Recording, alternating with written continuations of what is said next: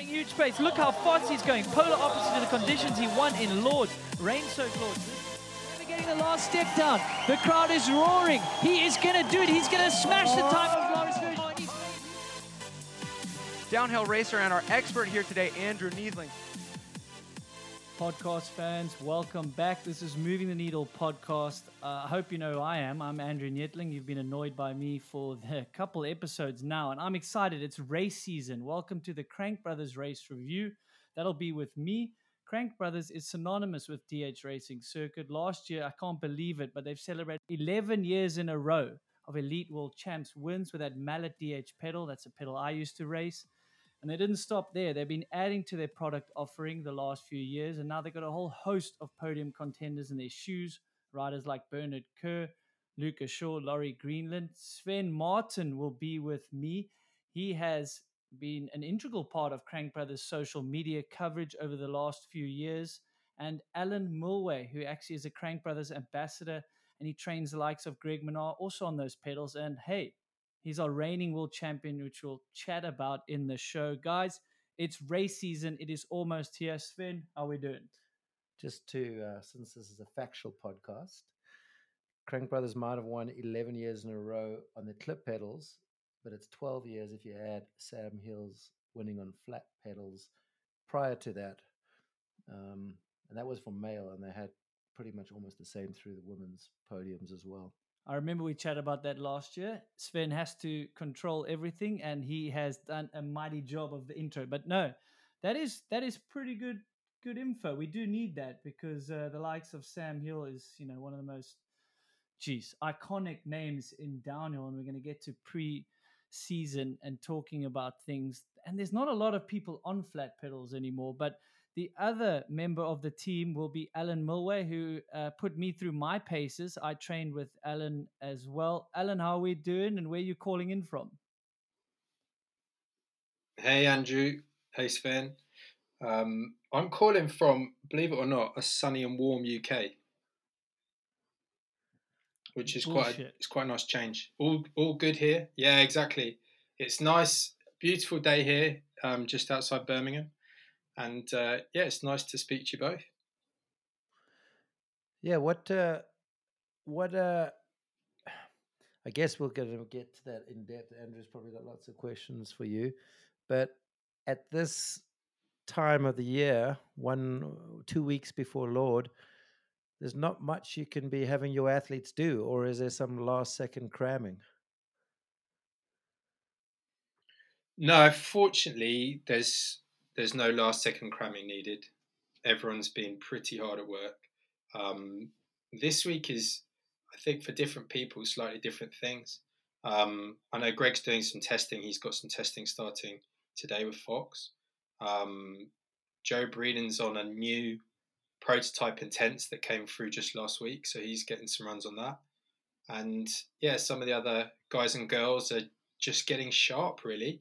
So it's quite exciting time. I'm really looking forward to it. We're all most people are travelling either over the weekend or on Monday to head out to Lourdes. So um, just can't wait to get going now. And I, am assuming Joe Breeden would be on that same intense that Dakota Norton just won on in Windrock uh, last Saturday. Yeah, that's it. There's been a few different versions, and I think um, Joe's now on the version that uh, Dakota's on. So yeah, it sounds really good. I'm I'm he's excited. Yeah, and if you think about a rider switching teams, because there was a lot of that, and maybe that's where we'll start jumping into, because uh, Sven's opened up that can of worms. For a rider that switched teams, I almost uh, as as hopefully they get on with the bike. But what I normally see with that is a lot more testing, a lot more riding, because they're forced to do that. So normally, maybe this early season race, if they got the bike early enough, they've got like a good amount of bike time. You've seen like Laurie Greenland, like he's obviously excited to ride the new bike, so he's putting a lot of downhill laps in, and I think that relates to uh, a lot more comfortability and touch and feel on the bike versus say some of the older guys, which is we should also get into like a Greg Minnaar. It's quite stale for him to ride the same bike, test the same stuff, and he's you know forty years old. So it's a little bit more boring for them. So when guys switch teams, I look at that. If they get on with the bike, great, because they've done a lot of bike time. Lucas Shaw being one as well. he'll be wanting to have ridden the bike a lot more than normal in an off season. Yeah, uh, but I also think it depends. I think it depends on the rider itself. Um, for sh- yeah, for sure, it's nice to get on something that's not stale, so to speak. But then there's also riders that can ride anything. Like there's suspension technicians that have said in the past, you could pour sand in Danny Hart and Josh Bryceland's suspension, and like they would just get on with it and, and not complain and not be phased, and it wouldn't affect them. And I think maybe Dakota is even one of those guys that would adapt to a new bike quicker than say Gwin. So I'm actually not surprised that he's just you know he's literally been on that bike a, a, couple of days or a couple of weeks just before that race and um yeah pretty Im- impressive that he he took on so quick yeah I, I agree with you sven i think that it does depend on the rider because you know greg how precise greg is with setting up a bike i think it would be quite it's quite a stressful scenario to go right it's a completely fresh you know completely blank canvas, fresh bike, everything's new. You've got to get used to everything. But for another rider, it might be quite exciting to go right. Let's get some laps laps in. Um, the the biggest thing that I've seen them over the years is that off season testing you can do as much of it as you like, but it just isn't racing. And even though the suspension gets set up really well pre season, it, it always seems to be the case that it's too soft. You know, after day one of practice, the suspension's too soft because they're just not riding at that speed and at that intensity. So it's something that I think if you're on a new bike, this first race might still, you know, for some riders be quite quite a, a challenge. Yeah, I mean, I agree on that. I think my stance was it forces them to get a lot more bike time than maybe some of them would have put. Say, if you're training a rider and a few days a week was downhill bike time. If you get a new bike, I think the rider would be pushing you, say, I need to get some yeah, bike definitely. time, or let's add to that. But yes, the double edged sword and the, the negative is you've got to get that bike set up and you don't know what it does under race conditions. So that's why some of these pre race races that the guys did is key, you know, and and and you can you can read into those results, but at the same time, I don't think you can read too much because depends on what the guy's goal was at these races. We know some yeah. of the French guys know one speed, but maybe a Reece Wilson, he, he seems to have a little bit of like a more experienced head on his shoulders, I think.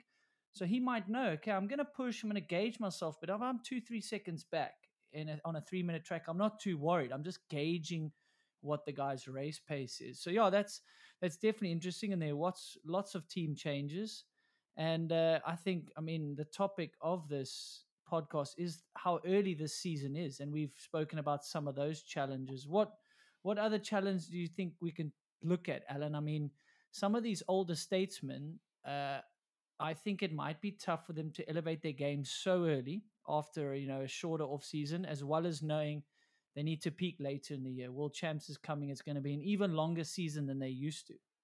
Mm. Yeah, it's, it, I think also the venue that they've chosen being like Lourdes, the sun doesn't come up over that mountain when the juniors and the women are up at the top of the hill. They've been up there for 30 minutes and it's so greasy and slick. It, it doesn't inspire a lot of confidence early on in the day. And it's got some really technical, steep sections into it. So I think it's a bit of a, it could be a baptism of fire that track quite early on. And then we've got a really big gap and such a different style of track, you know, going back to Fort William.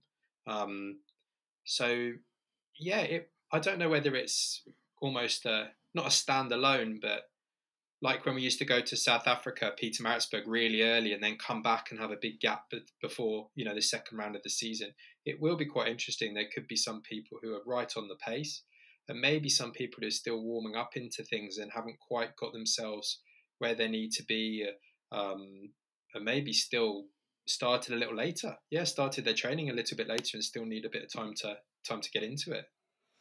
Yeah, I, I'm all for racing longer throughout the year, but in going together with that, I'm all for more races. If you know, if you still just have the, the same seven, eight race season, it's just an odd one for me. Um, being a Kiwi or a South African or an Aussie or someone from South America to come out and then literally two months later come back again. You know, it's it doesn't make sense. So you know, I'm not going to say we shouldn't have Lourdes on the calendar because after missing so many races the last two years with COVID, um, you know, you don't want that. But it it's seems an odd one to have such a early race at altitude where we've had snow before, and it's a month earlier than the event we had snow at, um, and we've had clay, uh, clay and wet.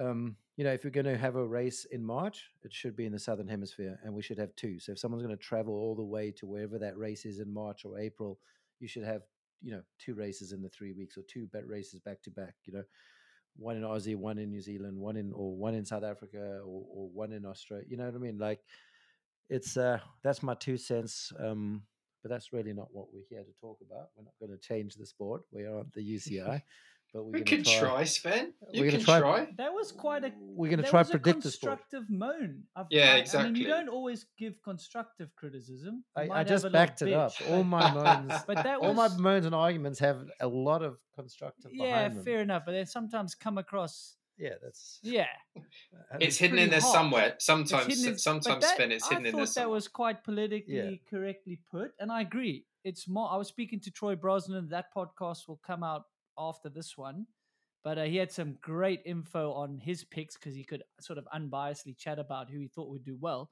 and he also was was just upfront. He said, "Why are we going racing?" in Europe in March. Like he's all for racing. He's stoked that UCI wants to put on more races. But I mean, it's a no brainer in a perfect world to go racing in the Southern Hemisphere, be it Australia, be it New Zealand, be it South Africa, be it Brazil, be it somewhere with, uh, you know, a more moderate climate. So we could do this podcast. And I just spend quite a lot of time writing an article that'll get released in a day or two, which helped me prep. I mean, it could all be in vain we could literally be laughing at each other with the snow or the rain coming down with the last 40 riders at the top of the hill like the last time we were at lourdes in 2017 so that's that is unfortunately one option for uh, the race being in march it could just be a crapshoot that's why this show is not called off track betting. We're not giving any betting advice. Um, we're just would you giving would you not bet against would you Yeah. not bet against an Antipodean then? Would you say that um, you would you would go French, you would go European for wet, cold, muddy track? in, in, in What do you Lourdes, want in Lourdes, if the, con- if the conditions are wet in Lourdes, you roll the dice, or you the guy that went down before the rain, like our last winner there. Um, nothing to take away from his win, but we had the launch of the the 29 inch Santa Cruz bikes, and like in qualifying, all three of them were top five, I think. Um, they had like a free two seconds with the new bigger wheels that you know we'll never know really because it, it rained and, and the racing is the final result is what counts but if we have those slick conditions because it's not about the snow and the temperatures it's about that clay based and that um that limestone i believe it is um and if you're ridden on clay and limestone um it's just not great for bikes It's like But- soap, yeah. It's like riding on soap Yeah. when it's wet, isn't it? But then in Lourdes' defense, whether it's winter, summer, you could have that exact. You could have the rain in the summer too. So, but you know, it is March, and we'd all all rather be in the southern hemisphere right now. Very well, yeah. I I understand. I think that's it, and it will be guys that can adapt because I think this is the other interesting thing is the cream does always rise to the top, and those guys and girls will know this, won't they? We won't be telling them anything they don't know. They'll be prepared. They'll be doing what they need to do, and you know the top three, four girls that I think are going to be pretty close this year, and how many top 10 that could be shuffled all over the place this coming season. I think it's going to be really exciting. Yeah, and the, and I mean, in the last two weekends show, um, they've they are being prepared. Um, they were a little bit further south in Portugal, a little bit drier, but still um, quite cold. Um, you know that that's where we should have the, should have had the season opener, um, like they did. Basically, it was es- essentially the season opener two weekends ago, and then just uh, just yesterday, the racing further north in latitude than Lourdes, but a lot lower in, e- in elevation in Briut. I had a home base not even 50 k's from there. Um, so uh, middle of a farm farming area in, in central central France. But uh, so uh, yeah, we we will probably get into talking about some of those results as an indicator of uh, early season form because there was quite a big percentage of the of the world's best there. Well, um, before we hop into sort of the pre races, if you were not having any pre races and we went off last year, I actually started doing some digging and some analysis and, and wrote this article. And what the sad thing is, the one of the most consistent starters to the season, as well as has a win at the first race, and I'm sure you guys can all guess this guy who's got the most top fives, most top tens, and even a win in the last six years. Because I had to throw away 2017 Lourdes. So instead of five years, I went six years back. Yes. Who would you guess? Well, we've already spoken about him. Who? Well, obviously Troy. There you go. So unfortunately, Troy won't be there. But if you contrast that to Minnaar, I think he has one top five in the last six years. So Troy, yes, he has one win, two top fives, and two top tens in the five races I tracked. And you know, I threw away 2017 compared to Greg. Greg's who's a, known as the one most consistent. he's a diesel. He's not going to start. No, fast. I know. He's not a fast starter, and I would say it for years. But I couldn't believe the lack of results at the first race. And it started making me think if he could just get the first race better, he could be in for a title because you know they say you don't sort of Yeah, exactly. You can't win a the first race, championship. but you could Yeah. lose it. Yeah, on your on your wor- that, yeah on your worst days. Um, and then you know we could talk about first races. Um, and someone like we're jumping the gun, I'm sure, Andrew. Go for it. But someone like Loic is interesting, um, both of his history. Did a lot of pre pre race season preparation at uh, at Lošinj in Croatia, and jumped into that first round. Also quite early, quite cold. Um, also same kind of rock, but because he was so confident from doing Yeah. pre-season testing on that track, which is another contentious subject that I'm not too um, happy about.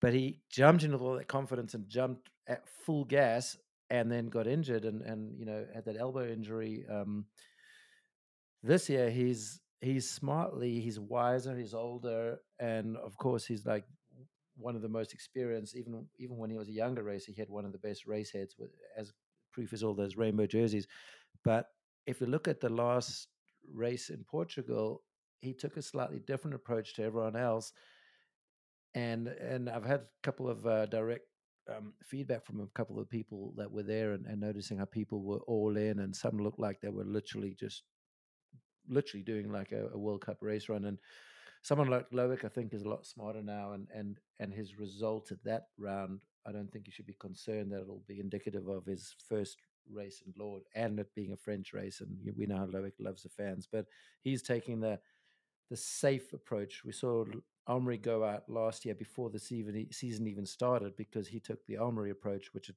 looks like he's still doing. If you look at his Instagram and if you look at his race result, he's going clappers and he's not scared. He's he's just it's almost like that injury last season didn't happen and he's literally doing the same thing. I direct messaged him. I'm like, bro, there's no need to go that fast, especially for Instagram or Instagram stories. Like, you should just chill. He's like, bro, that wasn't fast. I'm like, all right, yeah, okay. And this weekend, home race, maybe it was a, a, a silver lining that he he was a bit ill and didn't take the start because you know you never know he might have like tried to win in his hometown and that could have been detrimental who knows we'll never know but anyway just things to consider frenchies in france Well, I think what you you touched on something really interesting there, Sven, and it's to me it's how the riders are perceiving each of these events. So the way I will often dis- discuss it with my my riders is when they're riding, we sort of traffic light system. You know, it's either green, you're out there riding, you're playing, you're trying to learn. There's not really any structure, and there's no consequence at all to the outcome. Okay, so that's like your green ride, and then an, an amber is when there's much more structure to it. You might be testing, timing, comparing the bike setup, being really quite structured, but there isn't again a consequence to it. You might have some times listed, but there's no public consequence. And then you've got this red riding, which is again against the clock, but there is a consequence, there's an outcome to it. And that to me is really interesting because I think some riders need more of those red rides because all they do is play and have fun and ride so quickly. But when you turn up at a World Cup, that is red, isn't it? There's no green there. What, whatever you want to tell yourself or tell the media, there's an outcome to it. It's going to be public. But these riders, they can go so fast when it's when it's sort of green and it's fun and they're learning. But maybe the less experienced ones need a bit more of that. You know, let's have some of these races, and that's what I've really liked seeing some of the guys you know, Laurie on that new bike, and I know Charlie's been doing stuff with him where they've been racing each other to try and get a bit more of that. You know, look, there's an outcome to this. We're going to be judged on it. Let's let's up the pace in these certain situations. Sounds like you're uh, been consulting for the New Zealand government with their COVID health response with your amber light system there. it's 2022. We, we yeah, traffic light system. Yeah, I know. No, I think that um, unfortunately, traffic light systems are quite a nice, easy way to to, to scale things. And pre-pandemic, yeah, it probably uh, would have gone slipped past you there, but. But you know what? It makes me it makes me think of is um, sort of confidence momentum, and I think each rider with their team can almost use each race to help themselves. So Loic might go in, hey, I'm experienced and he'll sort of take the pressure off. And we saw it with his results. And I saw his Instagram, like this face he had when you get smoked by everyone at the pre race. And he might be able to convince himself, hey, it was a pre race. I didn't put my best foot forward on purpose, you know, sort of hopefully help some of his confidence. But those other riders that win those pre races, then they're going to use it as confidence. It's like such a sort of contradiction, I think, is because if a if a rider wins one, you say, "Well done, you're riding well." If you don't win one, you say, "Oh, it's just a preseason race." Exactly. Uh, you know, I was only exactly. going there to test. Yeah, so yeah. It's yeah, such yeah. an interesting one. So you've got to have a defined goal sort of before you get there. And I know, like with Greg, he is a slow starter, but I would never bet against him at the first World Cup as much as I would bet against someone else that got 15th at the first pre-race because I've been there with him, and he he had Rob Roskopp saying, "Hey, uh, do you want me to book you like a psychologist? Like, what's going on? Like, you're off the pace. He's like, just give me one or two more races. If it's still a problem, but I'll I'll think about it. And then the first race is in the top five or something. So but should I think the more experienced rider is able to lift his game, even if he factually struggles at a preseason race, should, like a Loic. Should Greg, for that very reason, if you say he's been a slow starter, should he not have been at one of those preseason races? I mean they were in Portugal, so they do have they were obviously testing and going against the clock. Um, so maybe they maybe they did enough of that there. But um, should he not have stayed one more week and done the Toluca race? I mean, you you, you I could mean, say well, none that, of us can tell Greg what the, to do. well, maybe exactly, maybe Alan like, can. it's just on paper he hasn't done as well in the beginning of the season, and and past year past years before, you know, he's been around for a long time, but the thing with Greg is, and each rider, as Alan will say, you've got to understand what makes you tick. You've got to understand that Greg knows World Cup pace so well. And whether you take him to a preseason race or not, I just think he's been in the game so long. To keep the longevity, if you go preseason race and get ready for the first one that hard, he might not be there at the end of the Mm. season and he might not be there for another year or two racing. So it's a catch 22 with him. But if you say, is Gwin, should he be going over there? Should Yeah. he be sacrificing? Well, he learned when he was on specialized shucks. Yeah. He didn't have the bike set up, but I do see him over on the East Coast, which can. When he bought a house there, so he put himself where the tracks like, are. Exactly. And and I will I will actually correct myself. Uh, I'll take that back, Greg. If you ever listen to this, do you think Greg ever listened to this? I- I'm going to say no. But uh, he did a preseason race. It was national champs in South Africa, and he was Yeah, he got punctured on, on a winning Yeah. time, and he and he punched it Yeah. in, in the rock on on his track that he won um, World Cups and and World Championships on. So. Uh, so yeah, so he has put himself through that race weekend prep, and you know got to the final and everything. Yeah, and I think it's changing for him. I think the younger teammates he spoke about how fun that's been for him. I think they're going to push him. I think they're going to keep him young, and he is aware that it isn't the old days like ten years ago where you could come out of the off season fit, and then the first race. Sometimes you'd go to Sea Otter in April, then you'd go over to Europe in May, and you'd do a preseason or a test, and then everyone raced. You know, say Fort William in June. Now the season's earlier, and half the riders like Lloyd testing in New Zealand, like everyone's up the off-season downhill bike time, Yeah. and he knows that. So unfortunately, he's just trying to play catch up and Yep. aware of it. And I think he will be decent there. Will he be on race winning pace? I mean, I'd like to say yes, but it's going to be a tall order. Yeah, well, then again, um, not to take anything away from Greg, but uh, he made a big change last year, and he's attributed a lot of the change to his new balance and straight look balance uh, in getting his muscles balanced in his body and and new form of strength training which is literally i mean alan you, you got to take you got to be pretty happy that the first is it the first year you worked with greg and you came away with a rainbow jersey Second, yeah, yeah. I'll, so I'll I'll take that, but I think it's his. To be honest, it really is what I'm so amazed by is his openness to accept a change at that age. Because for me to come in, I had a camp with the syndicate. Um, it would have been 19. Yeah, so it'd have been 19. I had a camp with the syndicate uh, in the winter, and uh, it was what I found really interesting was the fact that he was open to this me coming in and saying, "Look, I've seen this. I think we should try something different. I think you should try something new." And for a lot of people at that age with that much experience and success, it would be very easy to go, "You know what? I'm quite happy with where I'm at."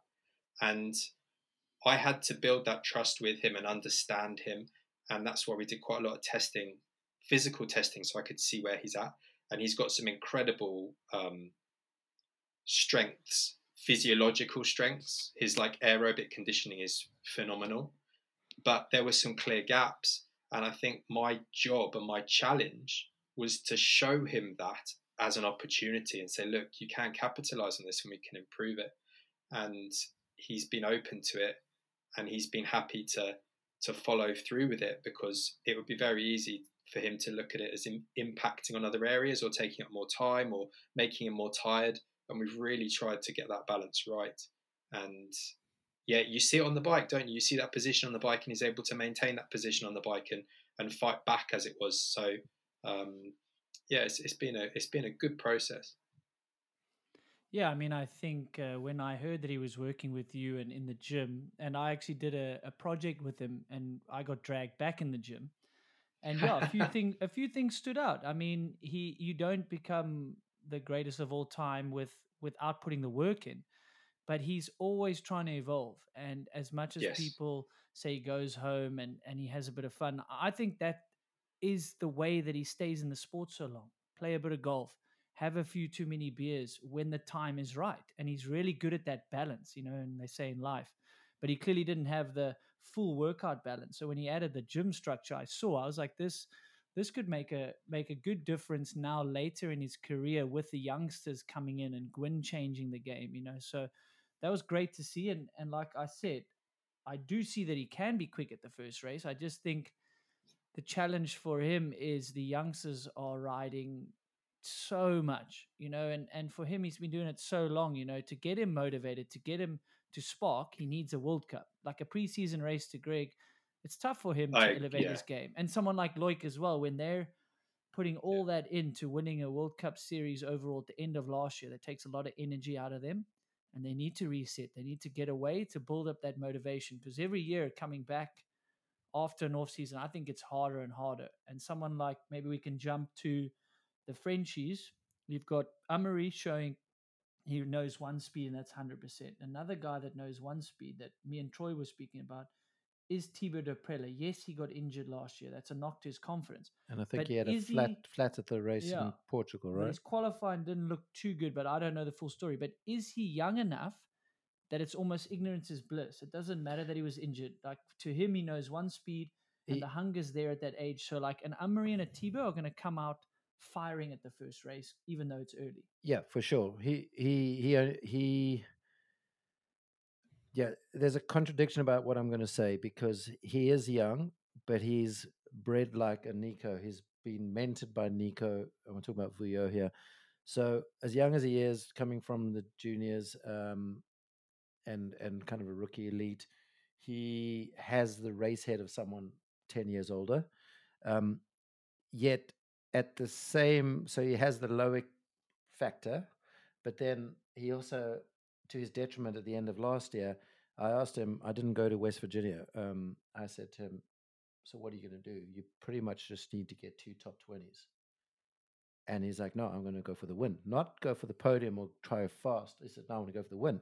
And, you know, sadly, that uh, for both him and Pom Pom, it, uh, it, it just didn't end. The season just didn't end that way. Um, and but you know sometimes that's what makes these champions champions and winners winners like even though he would have just had to wrap up the season if he wasn't didn't have the personality type to always go for it he wouldn't have put himself in that position to win the season.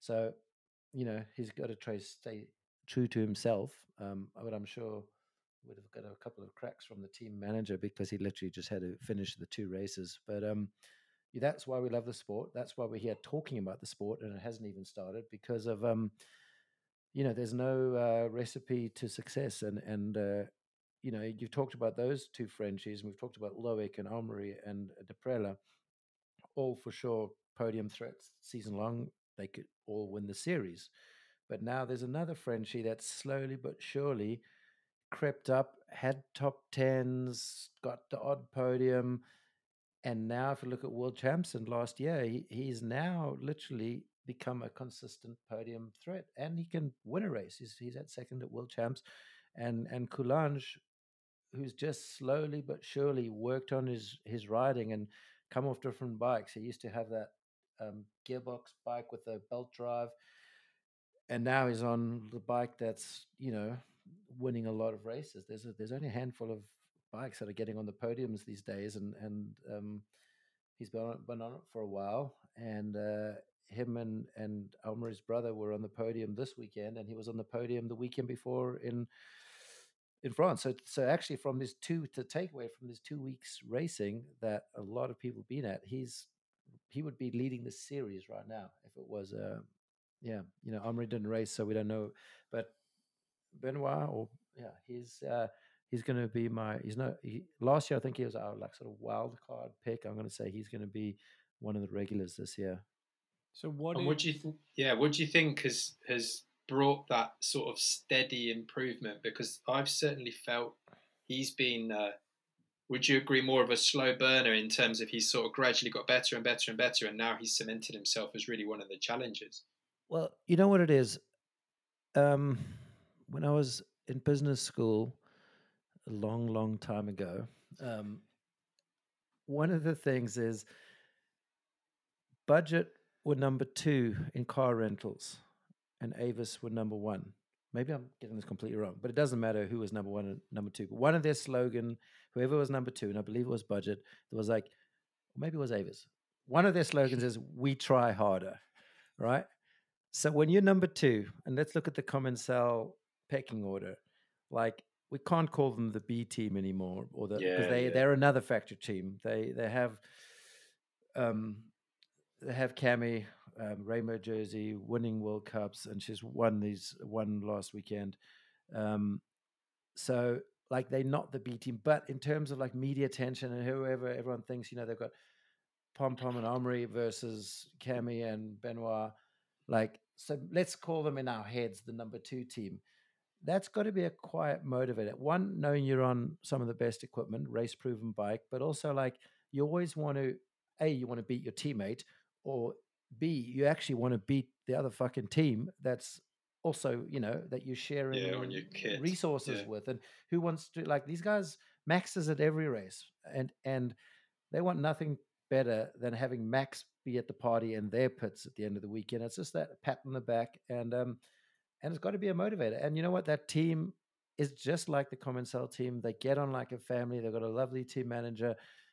It's it just works well, and there's a good chemical balance, and the personalities work, and they all they all really like to be at the races on the weekend. So I think that's just you know, happy racer is a good racer.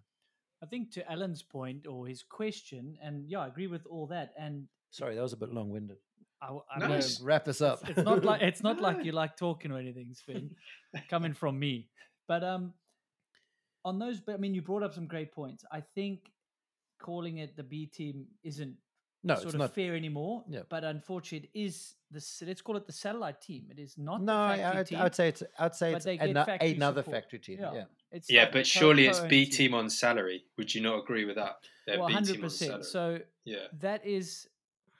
There's no denying that that must be a little bit of a motivating factor. I don't know exactly what motivates him, but for sure, stepping up and kicking the factory team's ass must feel very good come Sunday night when you're drinking a beer. But your question was, where has he come from? Why is he doing so good? I think that's the French factor. I think that's doing these French cups. I think that's seeing the guys ahead of him and getting towed up to speed. Clearly, he's got the skill, he's got the talent and the work. But over time, this French domination is coming from these guys all racing together and all wanting to do as good as each other. And then he might see himself, shit, I just got fifth at a French Cup. Look who's ahead of me. Oh, I just got fourth. Okay, so I can ride the pace of these guys. I've just got to now learn to do it when the pressure's on. The other thing, speaking of pressure, if he carries on doing what he does and he does go to the factory team, that brings a whole nother set of expectations, salary demands, all those sort of stuff. That'll be interesting to see. If see. Commensal can keep both teams, then at yes, that point, yeah. but we all know some people do very well as the underdogs. Some people do very well as the B Yeah. rider. Soon as you're the only guy in that tent and you look around, and you go, "Shit! If I don't get a result, Yeah. that all mechanic me." might not have a job. You know, it's all on me, and and and that what makes a true champion is to block all that out and deliver. But I think wild card is not the right term, but I don't know what we call for a guy that hasn't won a World Cup but has the very much potential to win the first race, which has not been done for a very long time, and he would be one of those guys. Yeah, yeah. I, I, um, I would say, yeah, I would say he's more of a consistent podium rider, but he will win a race. So I won't call him for the first race, but and just But if On- there on was a that- guy, could on- he be the guy? Say someone was a first-time winner, it could be I yeah, a first-time winner. make- yeah, yeah. Then then he- then he's one of the few guys that can win that hasn't hasn't won. But then it's it's just crazy talking about the French and what motivates them. I think maybe maybe that battle, like some countries, you know, you're going to make the world's team. I mean, I made the world team like three or four or five team, you know, years in a row racing for South Africa. So You're like, gonna use just it's- a it- selfless plug, huh? just a selfless plug. No, I'm I'm not. I'm saying if you listen, hear me out. If I was French, there's not a chance in hell. If I was Kiwi, if I was Aussie, there's not. If I was American, I could have made the world's team that one year. But any of those other countries, you were not. I was not making the world's team. But you're look totally at look at so you're you're growing up as a junior rider or up and coming rider, and your probably your biggest goal is I want to make the world's team. I want to be the top five French guy. I want to be the top six or seven, Mm. however many allocation you get. Look at Antoine Vidal, come from Enduro, qualified second at World Champs last year. Like, where the fuck did that come from? On Val de you know, um, also on a Commensal and uh, also French, and on a third or fourth Commensal team, you know. So, yeah, it's uh, something in the water in France. And Well, I- I've got a follow up to that because you sort of what I've seen. You used to see this in the UK a lot, and I think maybe we're seeing a little less of it. Is everyone riding together as like a, a decent squad of UK riders? And now I think me might be getting back to that a little bit, but there has been a few years where the riders didn't want to ride with each other. I worked with two or three elite downhill guys that all in the UK who didn't really want to train and ride together. And the French that I've seen over the winter, I've seen some of um, Pom Pom's like winter training camps with the rest of the crew. How good is that? You bring Yeah. this group of really talented, very dedicated professional riders together with some mechanics so you can make some meaningful changes to the bike and you can try stuff. And then you put them on the same hill at the same time. And that this is not the same as going to the same bike park and riding different shuttles. And I think that's what maybe if I you know I may be talking out no, my you, here, but no, you hit the nail on the head. I think. you know because I mean, e- yeah. e- yeah, e- even um, even you're seeing uh, Cecile's training a lot of them, but she has athletes from cross country, enduro, and downhill all training in the same weekend camps, and they all gleaning something off yeah each other. exactly. And and like you said, the, the a lot of the French riders, they each other's biggest competitors, but they are feeding off each other and riding with each other. And and uh, in the in the World Surf League, um, the Aussies there hasn't been a good crop of Aussies for so long, and now the Aussies are doing what the Brazilians have done for the last five years, and they piggybacking accommodation with, with with each other, and then and they they staying on the beach watching each other's heats, and then suddenly you've had three or four rookie Aussies qualify for the first time, which they haven't had that field for a while. So, Alan, I think exactly what you said. It it's having those posses, and and the Aussies had it when they had Sam, Rennie, Graves, Bryn, Kovarik. Th- those guys were a posse, and the stepchild Andrew. And then Andrew was the uh, the, yeah. the adopted. Uh, I only bring that up because and yeah, you're right. Training was fun, but the race was almost easy because I was trying to hang on the back of these guys that had, you know, they were the best riders in the world at that time. You had Rennie, Sam Hill. So we're doing laps at Big Bear. I mean, it, it, it, I was so out of my depth in the beginning, but then I could hang on with them. So then a World Cup to me was easy. I was like, well, I can hang on with these guys at Big Bear. So then what's the difference? So you're totally right, Alan. That it elevates your game. It hurts your ego in the beginning Exactly. That's just, the problem. is like yeah. let that get in the way of like, geez, I'm getting smoked here. It's like, no, well, fine. What can I do to improve? Okay, cool. He's dragging me up to speed. One week I'm better, one week he's better. But yeah, that French race series, as well as them going, yeah. you know what? We're competitors, but if we ride together, we're going to push each other, and then maybe we both can, you know, get first or second, or yeah. either or. So you see it in motocross a lot. It's changing. The guys all like ride at the same compounds, and for sure, one guy's better than the other guy in practice, but it's pushing everyone. It's elevating the game. Which, uh, yeah, it also it also like yes, they can ride and practice together, but they almost don't even have to be friends if you have a strong national or local series. Because we saw how the Brit just you know this current genre of the last three two three years where we've had the French really like it's just a new a new French wave, let's call it.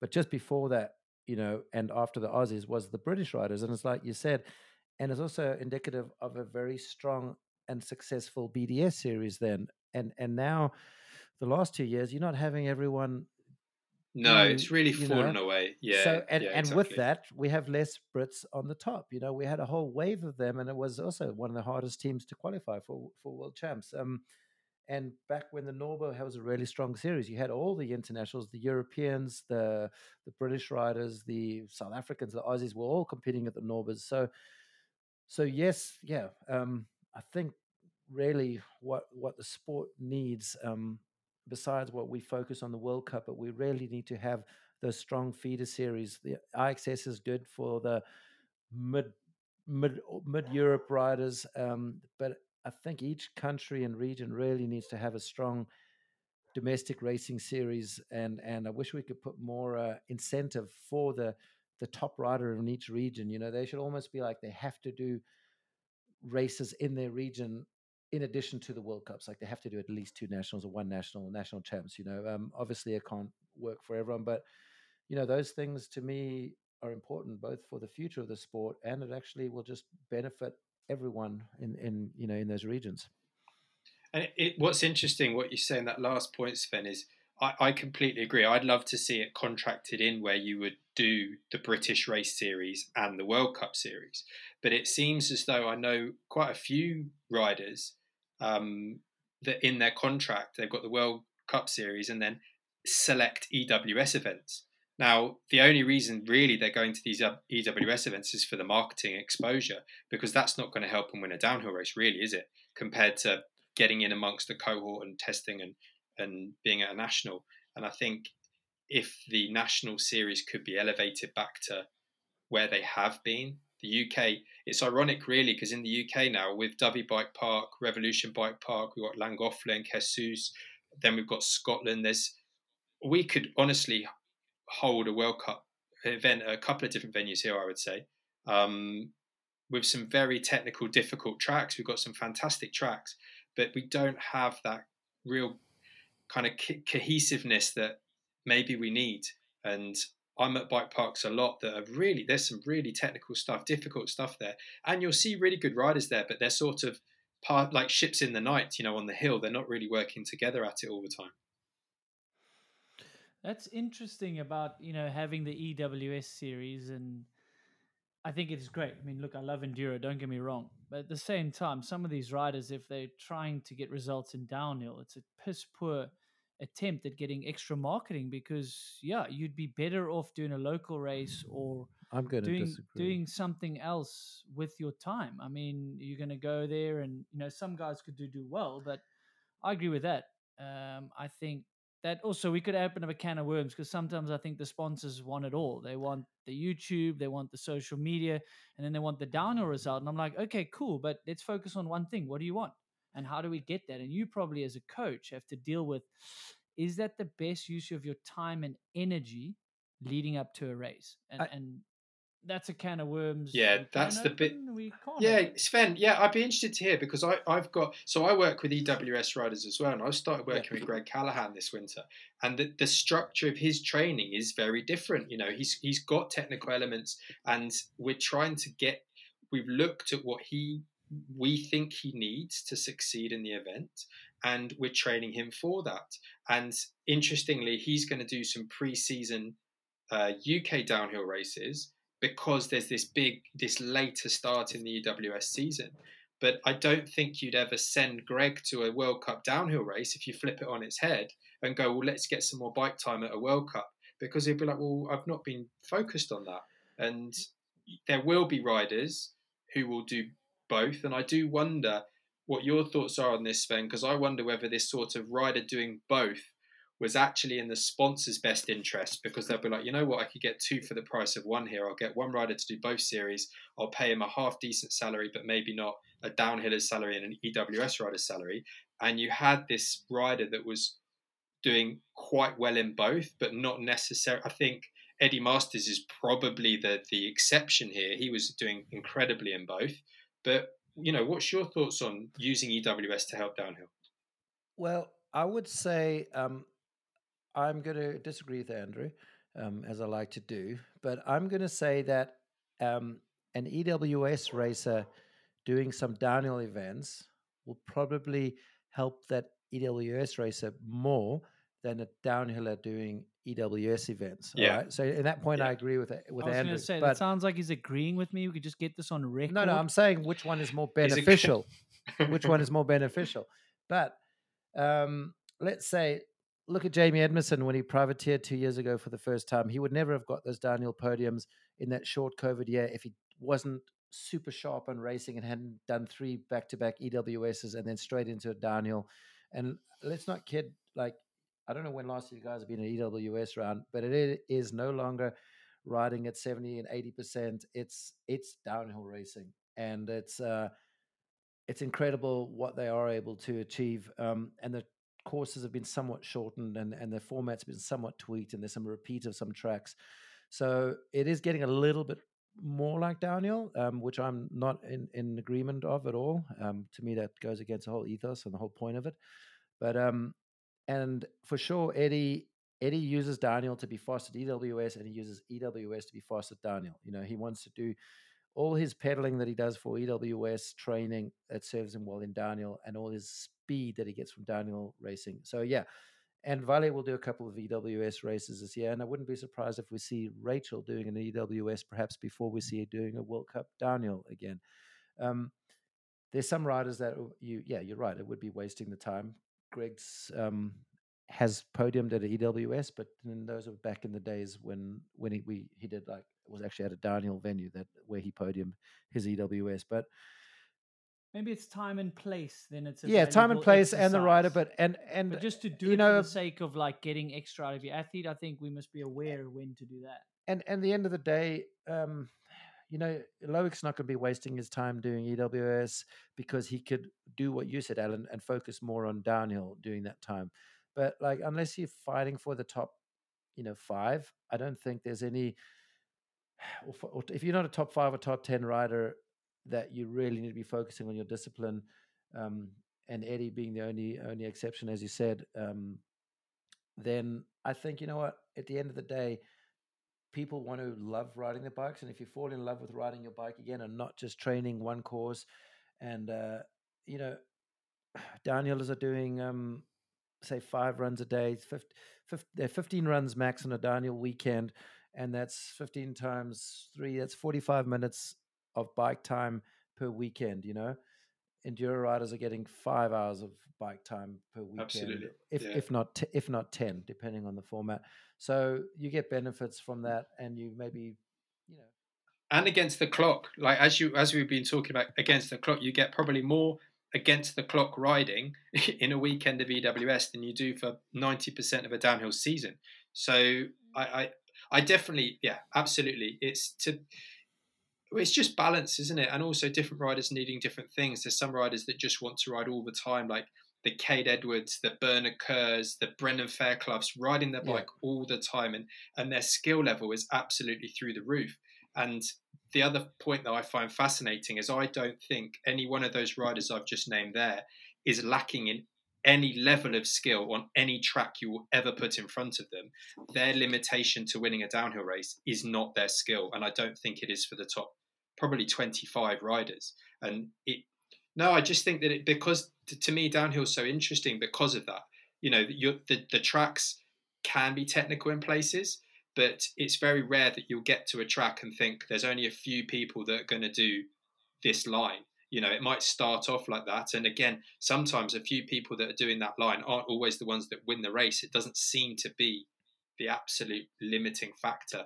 It's it's being able to put that run down when it counts. You've got you you know, you might do 10 runs across the weekend and no one cares about the first eight runs. The ninth run is your qualifying, and you know, give or take a couple of practice runs on Sunday. The only run that matters is the very last one you do. Yeah, and it's interesting what you said about those three riders: Cade, Bernard, Brendan. Their their love of riding bikes and the amount they're riding bikes, i've probably see maybe as a a negative in their downhill racing results. Maybe perhaps they enjoy bikes so much that they maybe lack the focus and the and maybe the the recovery that you need to have just to be a downhill champ. But Cade Edwards surprised me because uh, at at uh, in the first Portugal race, all his teammates, um, you could just kind of gather that he he was straight away just ridiculously fast and riding and hitting lines and and uh, he's he he still actually ended up with a good result. But um, I think I think we might see you know everyone's expecting or wondering when he's going to do Rampage and and even like Trek are like oh whenever you want to stop racing just be a you know another free rider. But I think that motivates him more than ever. You know, everyone's assuming that that the other two, other three boys are the are the racers, and he's the like the jack of all trades or just the Instagram star. But um, I think you know it's been a couple of years since he won the Rainbow Stripes as a junior, and I wouldn't be surprised if that internal team rivalry.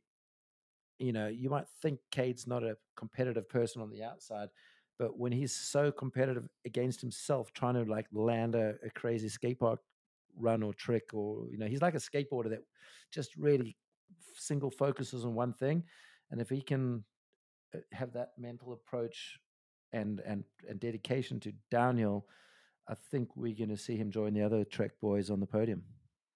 And he's in that nice position, isn't he? He's he's in like in that mental space in the team. He's he can look at himself as the underdog rider. Like you were just saying, the other two racers are there, and he's kind of come in and he's got that flexibility um, to say, well, I'm getting the, the the content, but at the same time, I I heard his interview that he gave Boris after the Portugal race, and you can tell, he, you know, he wants to win. He really does, and he was he was very explicit in what he said. But then also, what I found really interesting, going back to the earlier point I was making, was he says he's absolutely fine when everything's chilled, but when it gets stressful, he's not so good with the stress. And you know, my traffic light analogy, your immigration analogy, they, I- think that might play a part. You know, you've got that element of when there's no stress and he's able to try things again and again. I don't think you'll see anyone faster on track, but when it comes down to that one run, it's having such a breadth of riding and riding so much, maybe narrowing that vision isn't quite there for him. Yeah, and, and maybe with him talking the way he is, and uh, you've sort of alluded, we'll have some awesome audio sign at the end of the podcast. So definitely don't don't miss that. But Cade Edwards is talking like he's almost a bit sick of being known as the the trick guy or the guy that can kind of do everything. Master, you know, like master. What is it? What does it say? Jack of all trades. Jack of all yeah. trades. Well, actually, he's a- master of none, but he's he's, a the master- master of a lot. He's so, the master of a lot. Yeah. but maybe he goes, you know what? Before I become the jack of all trades, master of all of those, I, I do want to tick off some race results. And he's talking with fire. Like he's talking with a bit of a fuck you attitude, which is great. And I swear on purpose because he's kind of coming across like that. And I think to your analogy, he needs more reps under race conditions where he's actually Mm. focusing and he's doing these pre-race races at pace. And he's got two great teammates to feed off, three great teammates.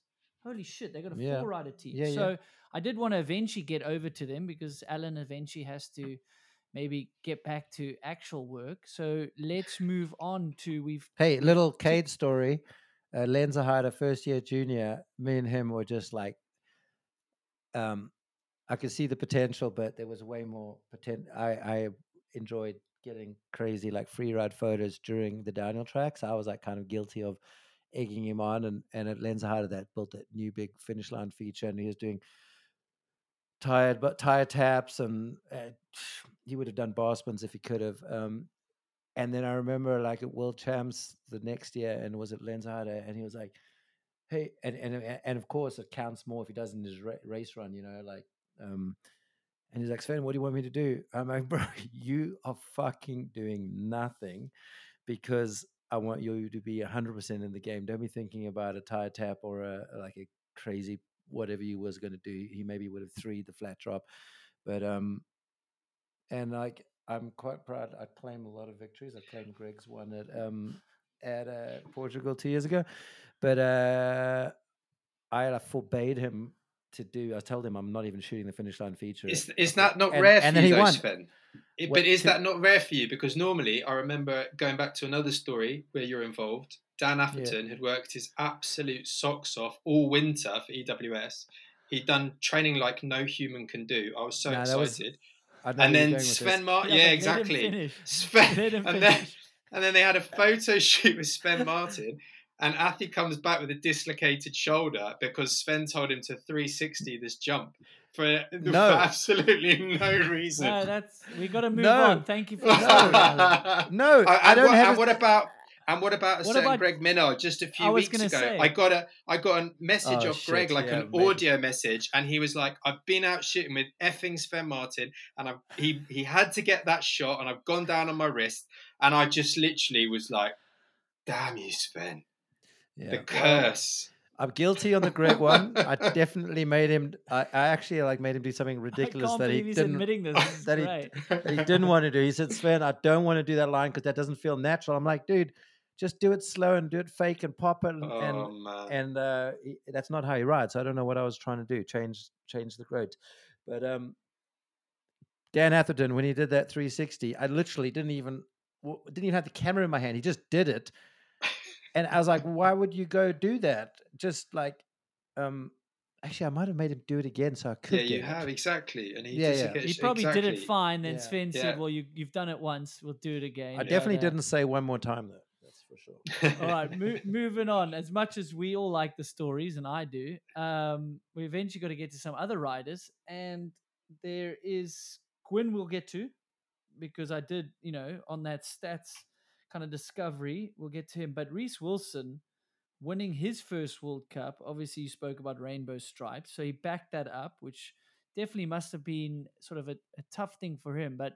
I'm really impressed with Reece Wilson, and if it wasn't for drop chain, he might have won the last, you know, like two of the last races. Yes, same Mm. venue. and if it wasn't for hitting his head against a tree, he would have won the World Cup after the um after he won World Champs. World champs. yes, no, no, of course, but that is And if he- confidence, overconfidence, and you've got to go through those. And if he didn't make the most viral clip of all of internet, which On the we'll see him do again at Leger, can't wait. Um, he might have won that race too. Yeah, but he's got to go through these things now. Being a top rider, can win races. He's going to go through the goods, the highs, the lows, the uglies. So he's Do been you- through that. Do you But think? he's one of the few riders with a win last year that has momentum on his side. So I like momentum coming into the season. His preseason races, is that just a tactic to not be as fast as other guys? You know, maybe he's realizing Leger wasn't the smartest thing to go that hard into that kicker. No, that was amazing. No, it was amazing. But thank goodness he was all right. No, I love it. Best clip of downhill I've seen in the last like 10 years or whatever it may be. But um I mean, But no, he rides I- the tracks I, I differently like as well. Reece. I, I like Yeah. exactly. He's unique. He has this. He has this sort of head on his shoulders, except for Leger. But that's just because he's he's riding so confidently. well, he and especially and in tracks. the tricky, slick conditions. So we can definitely, if everyone has equal and fair conditions at Lourdes, and if it is slippery, Slick. not saying he's a wet weather rider because he's proven hmm, that No, he can back it up on, in the dry. Right, that's but even more of a point. for Like, sure. the wet's going to suit him more than some others. Yeah. right? Yeah, well, in Scotland you have grit, so the grit gives you a bit of grip. So, but then, so yeah, it's Lourdes is just another. Yeah, it's just another one. Yeah, so he could be a really good pick actually. Now that you say, if we think about the wet and and he, we know he's comfortable. Also, we know Alan. Some of these riders like to moan. If it's cold, it's rainy. I was one of those guys. Like depending on the race, but it's a lot more admin. It's a lot more shit to deal with. uh, You know, like Reece lives Yeah, in a yeah, very exactly. cold place. He's so used to it. Like just for that. putting on multiple sets of kits a day and cold, rainy. He rides in that shit every day. Danny Hart as well. It's not going to phase him. You know, um, Formula One. Yes, I know. What's yes, Sven. What's currently going on in Formula One? Um, all these guys have this this testing, which is essentially what we've had these last two weeks of races that we that we're watching, that we're basing last year's form and results and this year's sort of preseason form. Don't you think it's a little bit of like smoke and mirrors? Like like who is going hard as they would in a World Cup? Like you know, Greg can't go hard if it's not a World Cup. Um, Amaury clearly went hard, but maybe he didn't. Maybe he Showing his surprised cards. Like, you know, to me, the guy that's hiding the cards best, um, which which unless you know how to work the French internets like I do, um, not many people know that uh, Finn qualified first at this race in Brioude because they did qualify and race. And good luck trying to find those results. I did, and I haven't. Um, let me just prove Sven wrong because he loves to do it. Oh, to you have the results too. Yeah, which ones would you like? The the qualifying. Yeah, I got. I don't. You don't have to show me. That's not it. Is That's not But the it- qualifying? Anyway, don't you think that this Taruka. minute?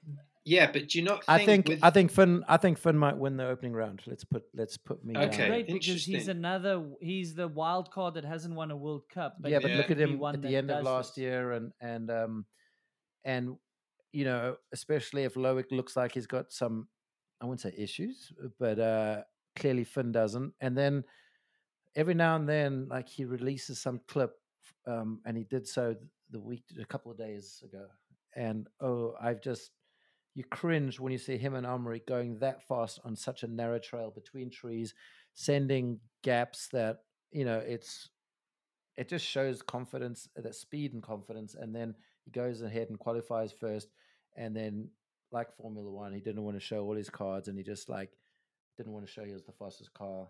And he had he had modified side pods and everything. So But all didn't f- win the race. Yeah, all 'cause- five of those, but all five of those doesn't are on the same speed. second. But I mean, he's only yeah, he's only Yeah. 0.4 back. so- Yeah. yeah, and and the- but that's and having this race be such a short race is a really good primer for the World Cup because there is no mistakes and you have to, you know, Bernard said he lost two seconds at the start. The first pedal he just spun, Well, of course he did. Yeah, but He'll tell you that. he's actually real happy with his speed and his not his. He doesn't care about his result. He's happy with his speed. So having this really short race after the longer one the weekend before is is is like to me like it's just that people are primed. They, there's not going to ease into the season. It's going to be full gas at Lourdes right right away. Yeah, and what about someone like Aaron Gwin, which not sure what happened at that race.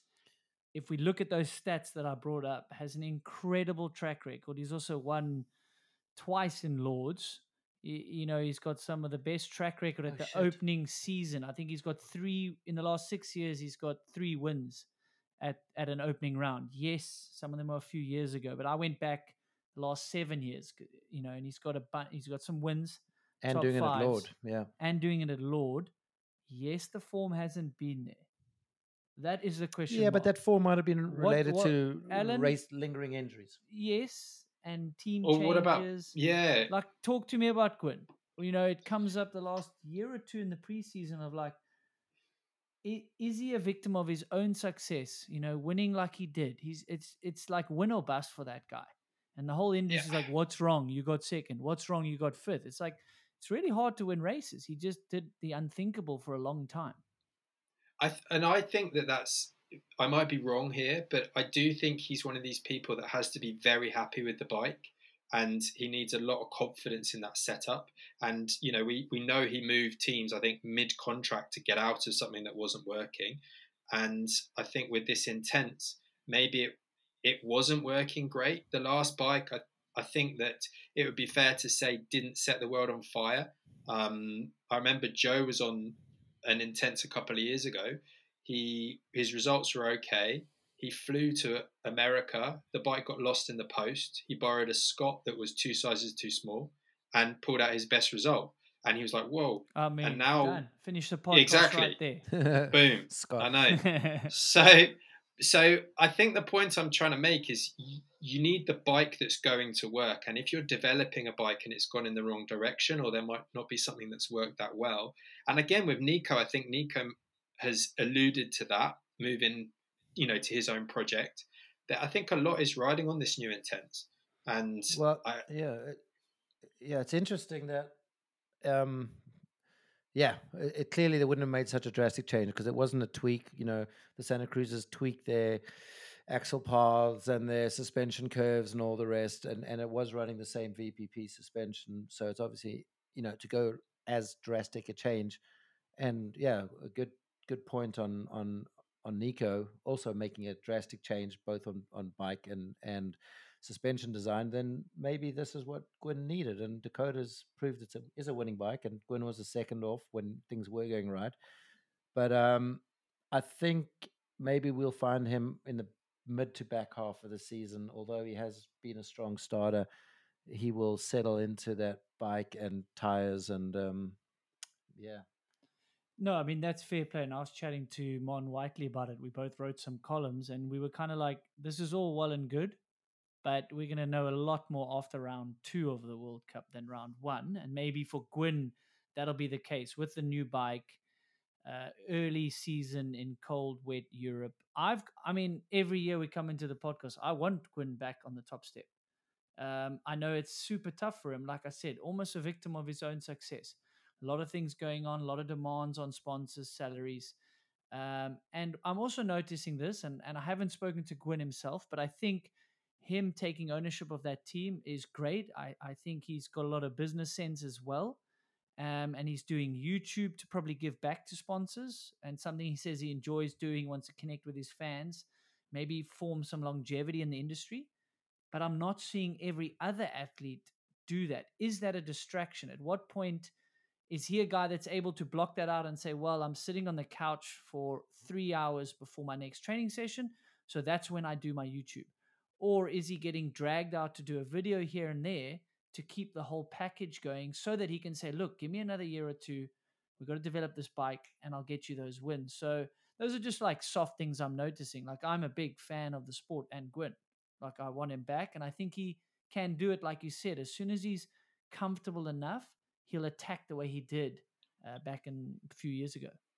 do you not think there's temptation? And again, uh, I might be off here, but if you get a lot of success and you've got this sustained, you know, at the very, very top, surely there's a lot of temptation with different companies going, you know what, we'll throw some money at you, we'll give you a lot of money to run our product. And you, you just go, well, yeah, why would I not take it?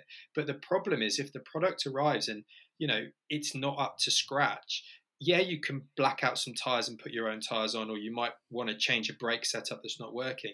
But you're not going to do that on day one. You're going to probably have to go quite a long way down the rabbit hole to go, oh man, this isn't working.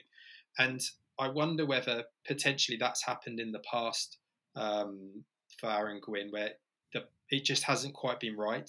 And if everything is set up for him and he's really happy and the product's good and the tires are good, then yeah, we know the guys. I, I, I really do think he is committed, and I think he'd be very, very hard to beat on his day.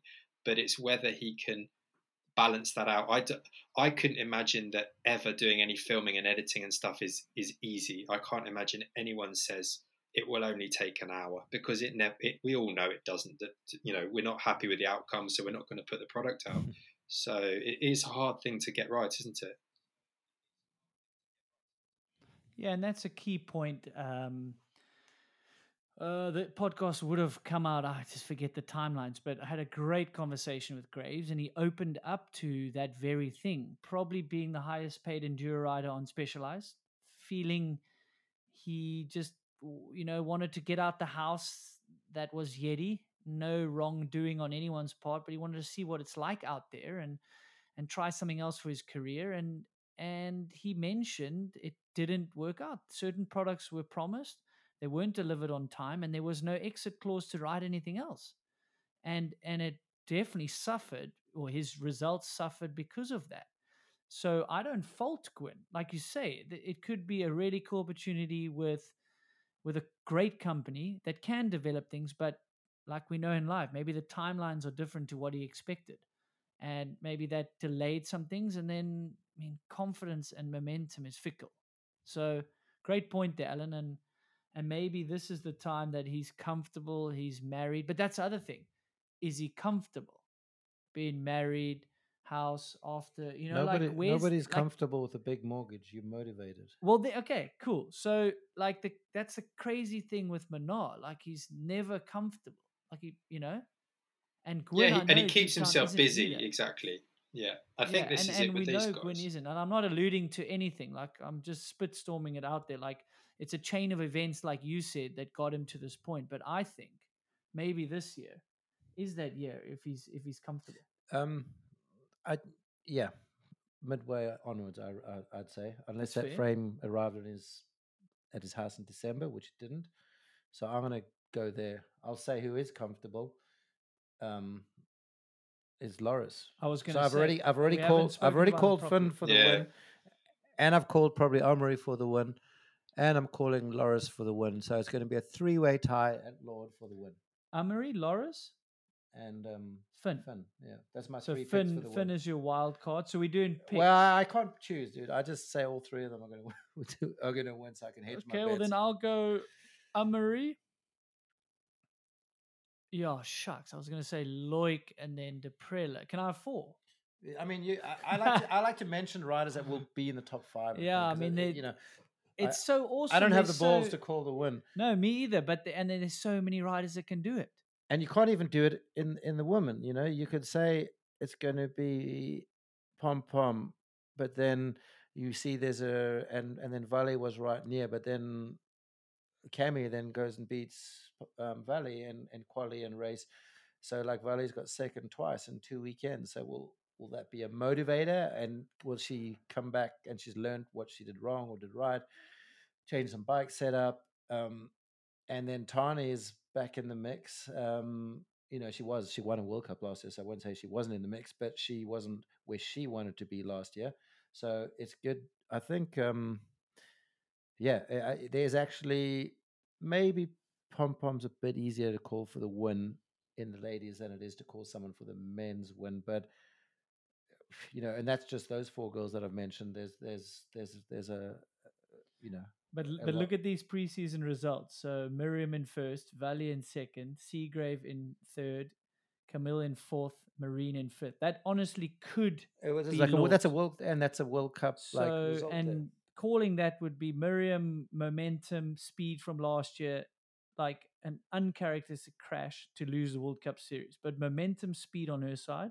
and and Vali and that new and they've and you know you know what fascinates me most Commensal have had a winning bike for three years not one of those three years did they stick with the same bike it's not like it's not like the v10 oh we got a winning bike in 2017 and it didn't change much but it did because there were link changes and there were other subtle changes you know the mainframes might have stayed the same but not as much as the Commensal changed over the three years, and it's won all three years throughout those changes. And the funny thing is, when Greg won world champs, I asked Arthur, Arthur, oh, sorry, I just butchered his name. But the, Arthur. yeah, the yeah, um, who was with BOS Suspension and now Yes, works correct. closely with Commensal on the downhill development. Correct. Yeah. And I'm like, um, so Greg won, and he's and then we're having a chat, and I'm like, oh, imagine you could like combine a V10 and a Commensal because they're winning all these races. And he's like, I have a V10 in my garage.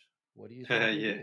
and then, you know, and essentially the the Commensal is is like a it's not as high pivot as it used to be. It is kind of got some virtual pivot. I'm not a, I know nothing about suspension design, but there's a bit of virtual pivot placement and mid high, you know, not a high idler, but a mid idler. So they've literally morphed those two bikes together, and you would think and assume that Santa Cruz would be making the similar kind of experiments, you know. Um, so yeah, it, it's uh, and that's the beauty of the sport, you know. That's why the Daniel is the F1, and as ex- and what you know, there's so many things that keep us interested.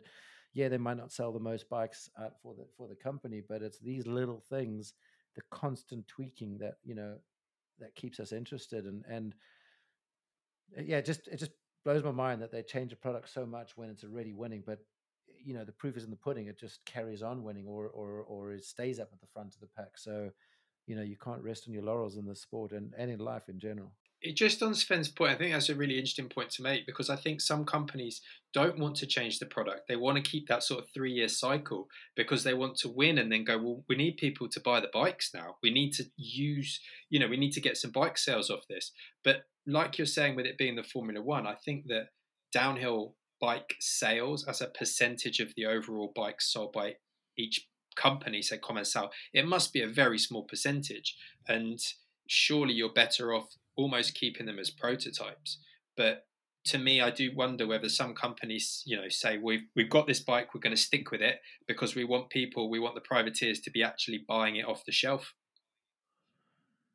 Can you imagine being a Commencal customer and every time you think you've bought the latest bike, Exactly. the next race, they are Yeah. and it's like, oh, I got last year's bike again, you know? That's Dude, exactly I do it. that in golf. I'm always trying to buy the best driver to Yeah. fix my swing, and then six months later, TaylorMade brings another driver out. But I'm Tiger Woods hits it, so I I, I and you need and you it, can right? adjust the bolts on them now, can't you? You can take like- out bits and put bits in it as if that's going to make you hit it straight. Of, exactly. Dude. But on that point, I was going to say, having these guys in your corner developing, say, you know what, it was good, but now we've tweaked it a little bit, but we believe this is going to make it even better. I think that can also help with the rider's confidence as well, which is another th- factor to consider because, as you know, Alan, I mean, any little sort of gain that you can make can can just give that rider that extra edge. It's okay, well, they say Yeah. it's better. I'll you know I'll trust Yeah, them and and I'll hopefully we'll be better on track. But I mean, Vali Yeah. Höll, I think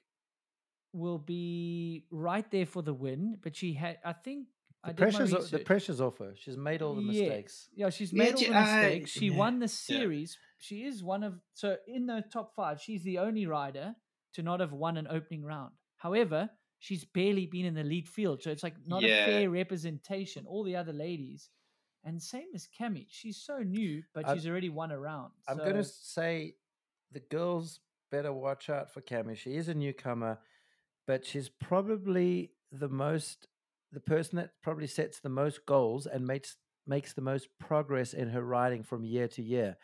She you would never 3 years ago have put her for a race winner, never mind a world champs and never mind a world cup to back it right up. And then she's also used to be the worst at jumping, let's say, out of the World Cup field. And now, if you look at those technical jump lines um, that they had at the at the race in Brioude, you know, those were some like kind of supercross on off and and rhythm sections where you had to land and compress and pump um, and not pedal. And she, I could see by just some of social media that some of the girls were like, whoa, whoa, whoa. And like hers was the first clip in practice that she was greasing the, you know, those things. And and and I think she manages to learn and make progression with her riding. And then she has all the the balance abilities and there's other like sports crossover stuff.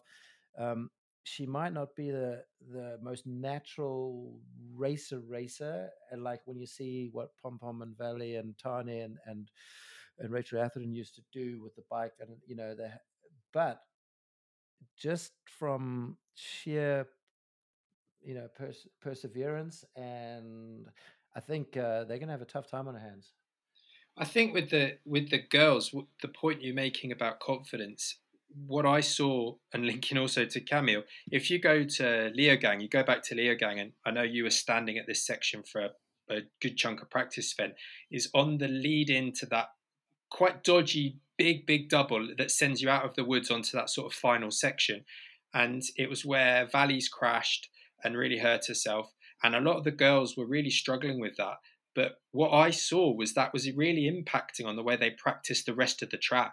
They almost couldn't get that section out of their head. And talking to a few of the, the girls, they were all they were talking about was I haven't done the jump yet. I haven't done the jump yet. And it really affected them. And when they did finally tick it off the list, which is an impressive feat in itself. You know, that's a huge, difficult jump with a difficult run in. It almost was they were looking back on their practice and going, you know what, I didn't make the most of practice because I was that worried about that damn jump that the other 95% of the track I didn't even take in. And I do think a number of the girls really ride on that confidence and either really boosted by it or it really knocks them down.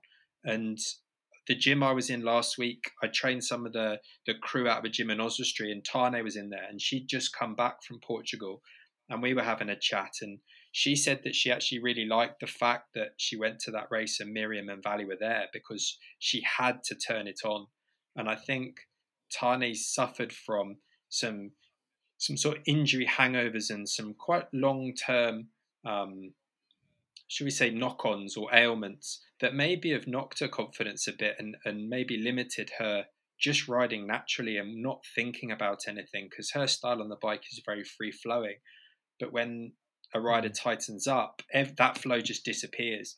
And now Vali has got through those those crashes that I think were down to really the pressure on her to to get that that win.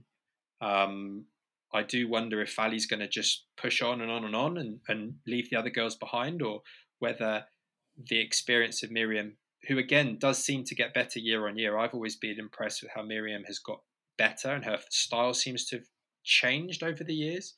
Um, I think that the race with those four girls uh, and Marine as well in there, I think you've you've got an interesting top five that are going to be shuffling around a lot.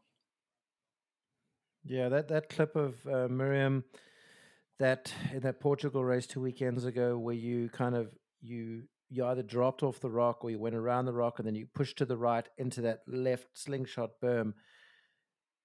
I, you know, like these days, as sad as it is, your your feeds kind of scroll themselves if you're watching stories, and I just, you know, saw it. I wasn't studying it, so I didn't actually see that it was a, a clip of her and I just like stopped dead and thought that looked super gnarly. And I repeated the the the, the story um, or the reel or whatever it was whatever playing, thinking it was like one of the Commensal boys. Um, yeah.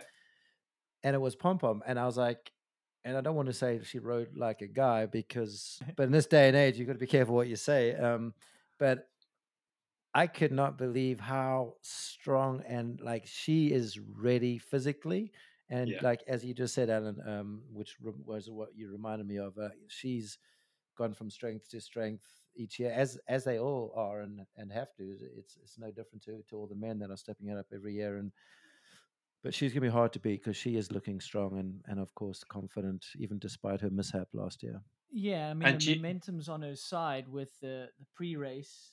Uh, bloody well winning the series last year if it wasn't for that really uh, I think just unlucky crash. I don't know if that was just pressure and choking. I think she was pushing pretty hard. Um, but you know, the the question mark is obviously Marine Cabirou. She's shown that she can win races, but she's coming off injury last year that she had to fight back from, and then quite a quite a gnarly neck one as well. So she's showing more pace now. She's she is feeling good on the bike and stuff like that. But that might be a little bit delayed season for her, maybe for the win and as well as Tahnée. I'll be interested to hear your thoughts, Alan. So you spoke to, her, and you can often often gauge quite a lot from speaking to someone, or maybe on what they didn't say. Like, is she, is she sounding more quietly confident about her body and and how she was at that race, or do you think? she's still building that confidence and and maybe later in the year was where we see the normal Tahnée. My, my feeling when when we were chatting was that she was probably quite pleasantly surprised with her result there, and she was like, you know what, we're into this fight. That's good. Um, I think she's maybe not done everything she would have otherwise done this winter, um, based on sort of getting herself comfortable physically. But um, I I think that Tahnée is one of these riders where she lives and rides. That will really set her up for Lourdes well. It's steep, it's muddy, it's rooty, and you know there's rocks about. There's uh, she'll what I find really interesting is when when Rachel was racing, you had Rachel and almost Tahnée was the young pretender who was who was in theory going to be crowned as soon as either going to beat Rachel or when Rachel retires going to take over. And it was almost when Rachel stopped racing, all the other girls found that you know what? I can win this now, but I'm going to have to put everything into to trying to win. And they all seem to elevate their game and really push each other on. And I do think that the the, the field has has improved and improved and improved, um, and maybe Tahnée can get back to that position where she, you know she was running number two to Rachel for a while, and uh, in theory she should be number one now. But it's not, it's certainly not been that easy, has it? I I think the Tahnée Rachel rivalry is what propelled and got Tahnée, uh, like you said, got her up to where she was, like number two, but not just number two, also not just stealing wins from Rachel, but beating Rachel on a on a on on an equal race. Um, and uh, you know, I think when Rachel didn't or prematurely ended her season with with the injury and not having Rachel last year, Tahnée didn't have someone to like beat. You know, she was friendly with Pom Pom and friendly with um, the other girls. I think she needed that. Ra- if Rachel was racing last year, I think Tahnée would have done better. You know, yes, she did have some some injuries and niggling ones and and neck issues and all the rest. But I think, and I think now she's perhaps recognized that herself. Um, well, she has. She's t- she's told me that like Rachel not being there has not eh, filled her fire as, as much as it used to be. So you know, recognizing all these things, you know, with the head, the head is, is as Andrew, you, you used a sports psychologist in your racing. Um, it, it's, uh, you know, that's, that's the other, that's the other part of the package. No, I mean, it's a huge part. I mean, it's the biggest part. At, at the end of the day, you've spoken about Cami, who's up to her skill level, as well as she's newer to the sport. So things are still exciting. So seeing those gain gains that she makes, oh, I'm jumping better. Like that's motivating. For someone like Myriam or even Tahnée now, like seeing improvement is it's so small. It's all those small gains. So, you know, the gains you do with your trainer and all those sort of stuff. So I think as years go on, it's tougher and tougher to stay motivated. But you alluded to the mental side, and that's everything really at the top level of any sport and that's sticking to your process and realizing when you're injured unfortunately there are stepping stones to get back you might not be able to have a goal of winning a race if your last race is fifth place so we're just getting word that Alan. That's why I've lost my train of thought. Alan has a, a deadline, and we're having so much fun. But for, what for, I was for Andrew and say, I, this is off season. For Yeah. for Alan, this is like But- the most crucial time of his year. And here we are nattering about um, about uh, and injuries Alan's like, this is like costing me literally like a hundred dollars every minute to talk to you guys. no, it's Yeah, but, uh, it's. I think this is exactly it. It's getting that. It's getting that racer in a position where they're they know what they need to focus on. They can turn up to the line physically ready. Their bike's up for it, but also mentally they they're able to focus. And the irony is that you spend your entire off season and your entire life focusing on a race run. And then when you get to that race run, you've somehow got to tell yourself this isn't what you've been focusing your entire year on. Because if you built that pressure and expectation on your shoulders, you just would massively underperform. And it's a cruel irony of sports performance at an elite level. Yeah. So who is your picks then, Alan? We we haven't nailed you down.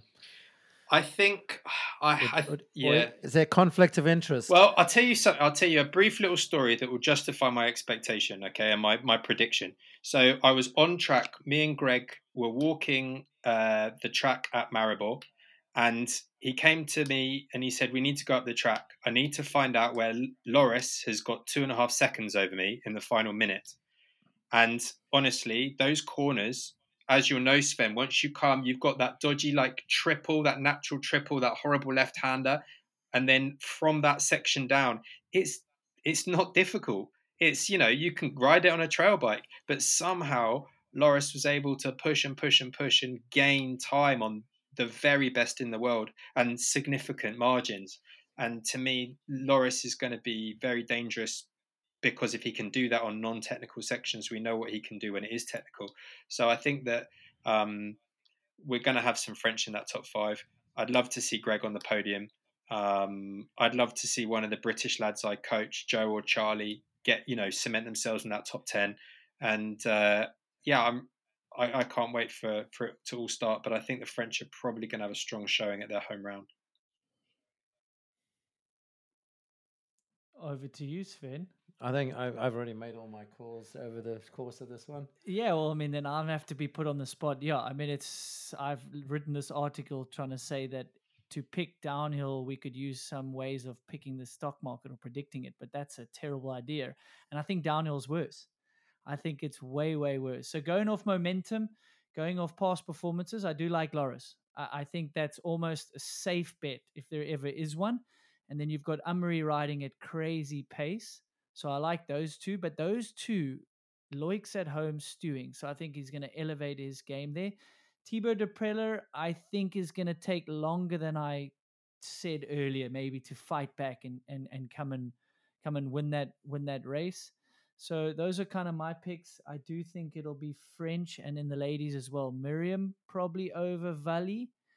Um, Cami could be Marine. I think still fighting back from injury. So yeah. Myriam probably in the ladies. But like I say, hopefully it's a crapshoot of weather. Maybe not. Hopefully.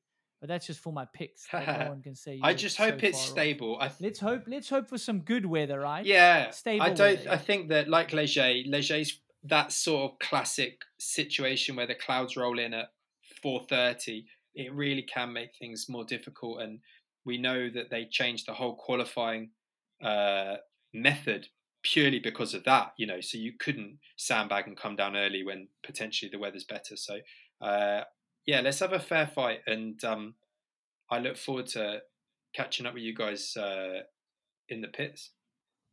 Yeah, no, thanks so much for joining us, and definitely uh, we'll catch up in the pits, and we'll have you on for the the other episodes coming over. We will kind of review some of the races. Sven, any final thoughts? Or definitely missed a lot of riders. An incredible crop of of riders that could upset any of our predictions. Yeah, we'll we'll let Alan go, but I, I, even though we've overlooked them, but we I've got to like mention three juniors that have piqued my interest. Um, but Alan, it's below his pay grade. He can he can leave us. All right, thanks again to Alan um, coming on board. It's awesome to get his insight. I mean, I've worked with him, but he has a real holistic way of training athletes. Um, and like uh, when I was staying with Brendan, he he knew that me and Brendan would go ride at Surrey Hills, so he would say, "Cool, Saturday you're riding at Surrey Hills, do this. And I know he knows how Greg's schedule works. And it's great to get those insights. Yeah. You know, I thought uh, you think speaking to a, a, trainer and a coach, and for especially from the strength and, and you know, the, the physical side of things. But like you said, he takes a holistic viewpoint. And I think him recognizing the rider's mental needs and how that coincides and works he works the two together, which which makes him a successful coach. Um, yeah, you can't just be like a like anything these days. You can't just you know be good at one thing. You can't just focus on. Tell, you know, he's not telling us how many, and for different riders, is like not how many reps and how many pull-ups and how many squats or, or how much weight. It's he's like literally takes a completely different approach to to all of his riders, and um, yeah, it's a it definitely gives perspectives that none of us would think about. Yeah, I mean, it's that old saying a happy rider is a FOSS rider, and every rider must find their own sort of happiness, flow state, all those things. Same as Gwin. He needs to get to a point that he's happy, he's confident to go fast. And the same as any other rider coming back from injury or anything. And uh, some exciting riders on the horizon for you, or at least some juniors going on to Mm. factory teams like Jackson Goldstone going over to Syndicate, which I think will actually do Greg some positives, having those I young so. guys around. You hung out with them at a sort of photo shoot and training camp. What what was that sort of like? Well, there's the juniors. You always have these crop of juniors, and they come in waves. And and last year, the two guys that were battling most for for the wins and the overall was Jordan on on Madison and and Jackson, and then Jackson edged him out at the end. But you know, it was close. And when Jordan did win or did have a good one, he he, he beat Jackson quite solidly at, at some rounds, which probably also, you know, made Jackson realize at an early age that you know, he's like Vali. She she was beaten as a junior when everyone thought she's unbeatable. Um, she got beaten as a junior, which which I think you need to happen as a junior. Both of those guys now second year, but you've got another f- third year coming to spoil those guys' party, and it's yet another Frenchie, and I think he's on a Commensal as well.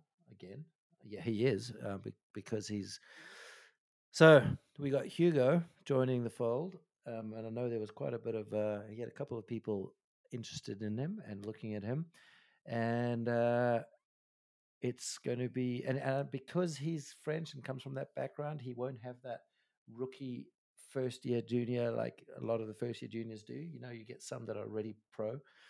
So I think uh, Jordan, Jack, and um, Hugo are going to be battling it out all season long. Even even though yeah, Jackson's on a new bike and loves it, and and in the rainbow jersey, he's super confident. Um, but it's not going to be easy work for him.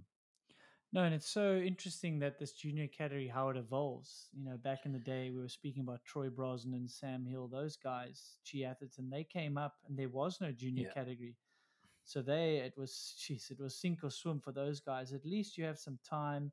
You're riding against other juniors, and you're on a podium that builds that sort of confidence. So it is mm-hmm. awesome to see them getting picked up, but it is changing the sport. So Yeah. I'm in two minds because these other guys that don't get on factory teams early as a junior sometimes get left a little bit behind, which is just the nature of the beast these days. Well, I mean, the sport's becoming more professional, and and and credit to to UCI. The the best thing they could have done is recognize the juniors and giving them their own category.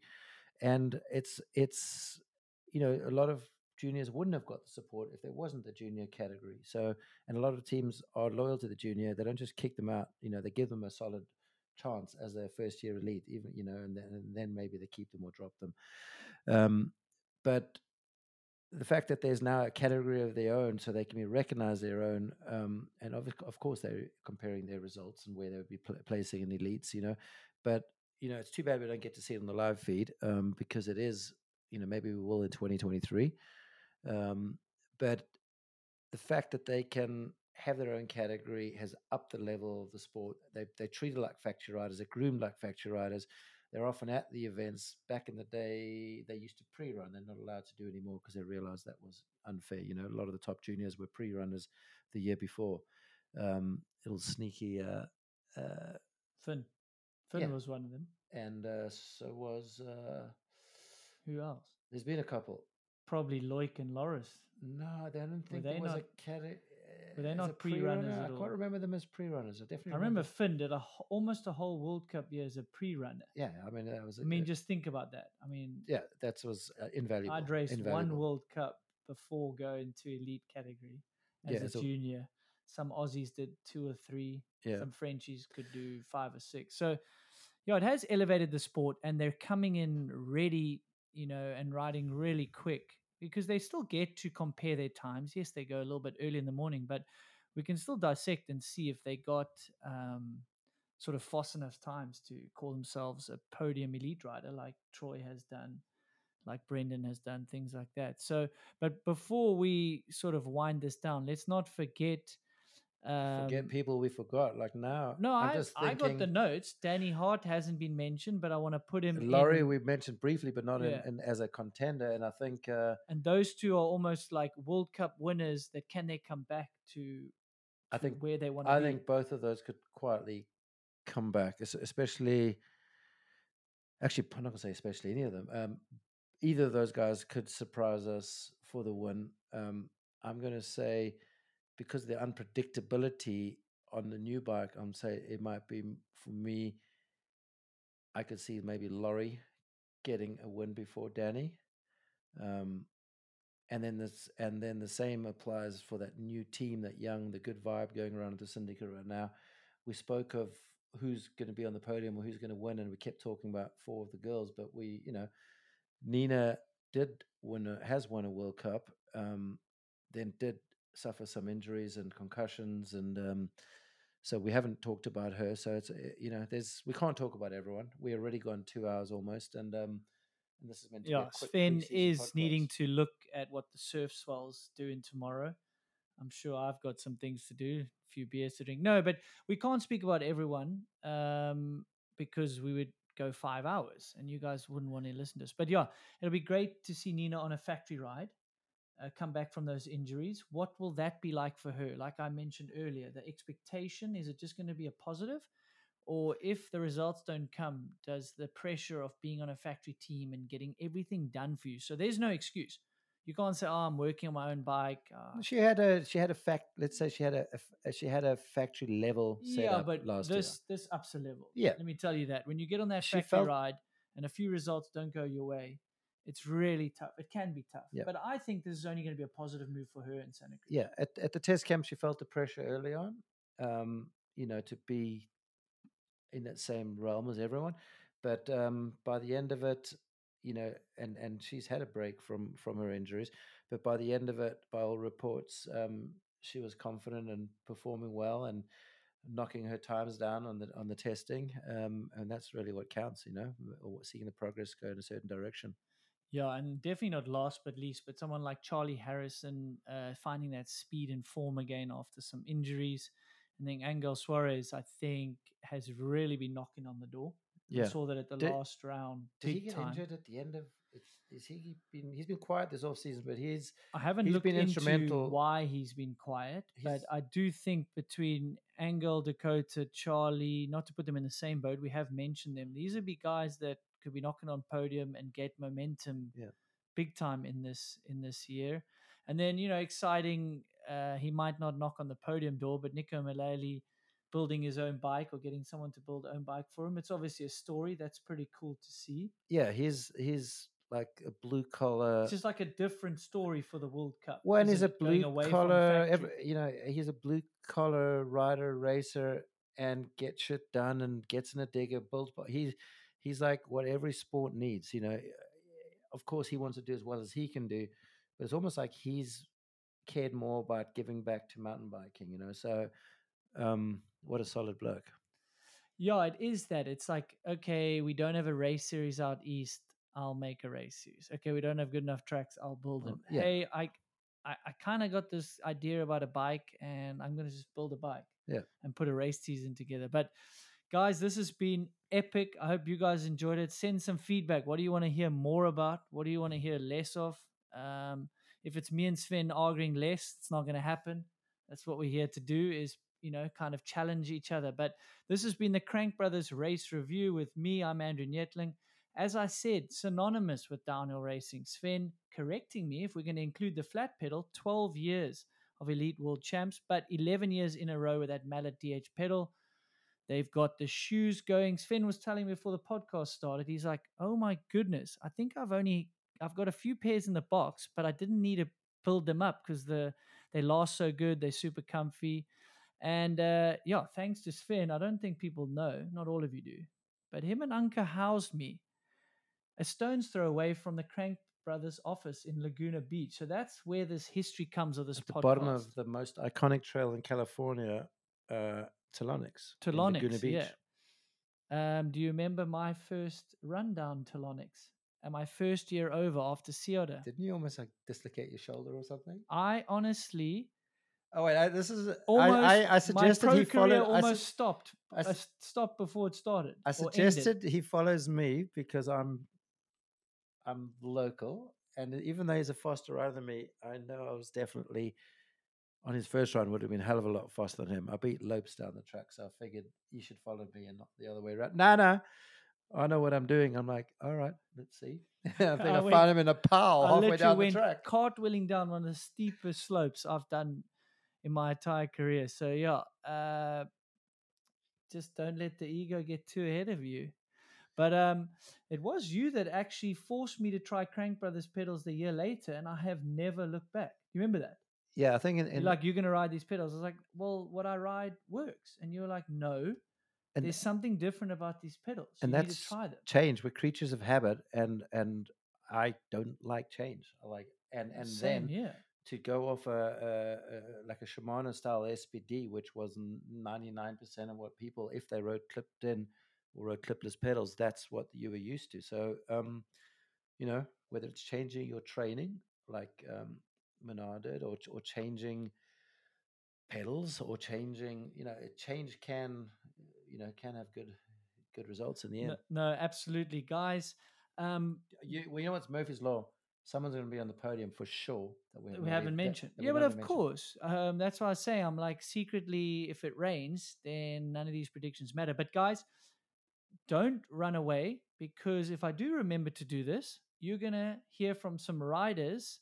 Thanks to Boris, he got some audio for us, as well as I think I'm gonna throw a sneaky Troy Brosnan insert where he helps predict uh, who he thinks will win. So, guys, this has been the Crank Brothers Race Review. I'm Andrew Neethling. That was Sven Martin. Alan Milway was with us before that. You know what to do. Like, subscribe. Oh, no, it's a podcast. You do subscribe, but leave me a review because I bloody well do this in my spare time. You might as well help me get up the ratings. Leave me a review too, because I'm doing this in my spare time too. So send Sven a direct message with some constructive feedback, just like he does No, it. So, just make it guys, raw, blatant, yeah, cutting feedback. yeah, go for it. Swear at him, do whatever you need. Sven loves it. He is such a fan of the sport, as am I. So thanks, guys. Enough blabbering from us. Till the next one, stay well. Moving the needle? Loris. Uh, some good days testing in um, Lousã? Yeah, um long days actually, like long week.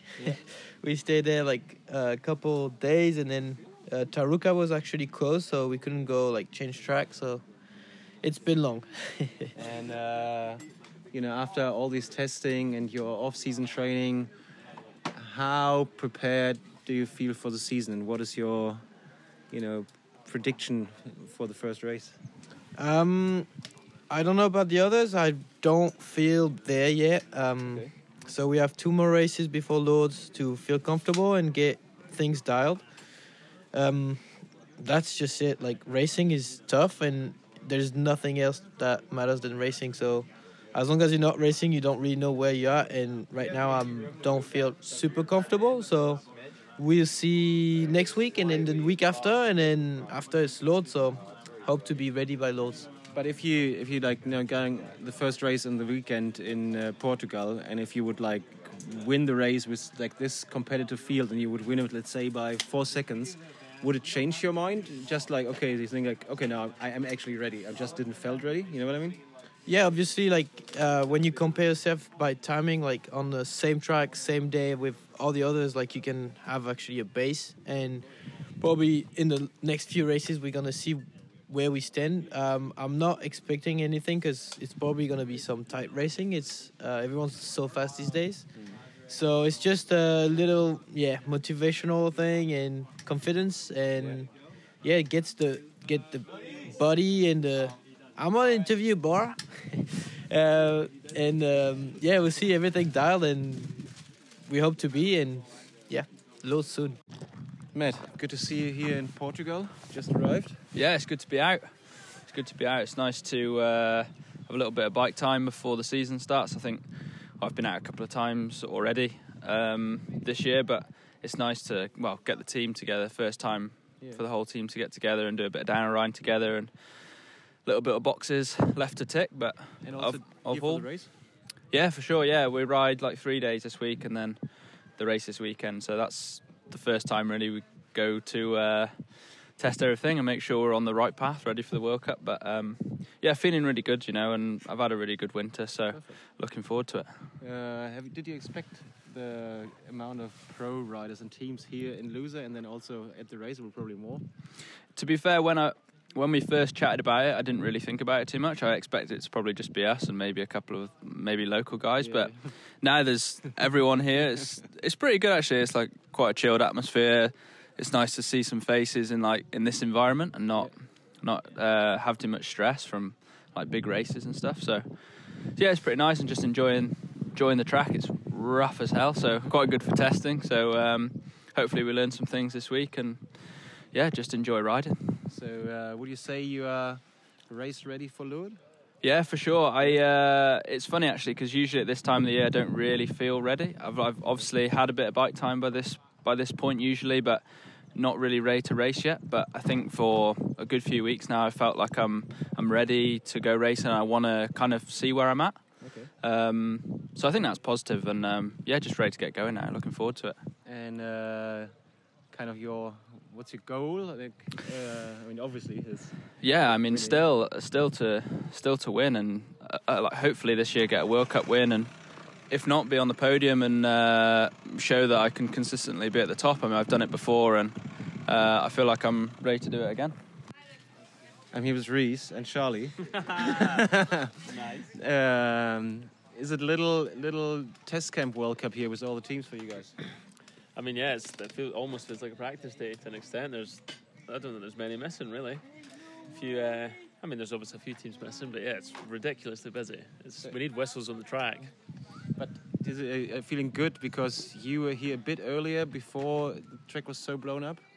Yeah, we definitely missed the frenzy. Somebody's somebody's lobbed a chunk of meat into the water, and the piranhas have arrived this week. It's it's pretty hectic up there now, but we got here we got here pre that, so we got a good what four days of quite quiet, like Yeah. almost silent track, just us.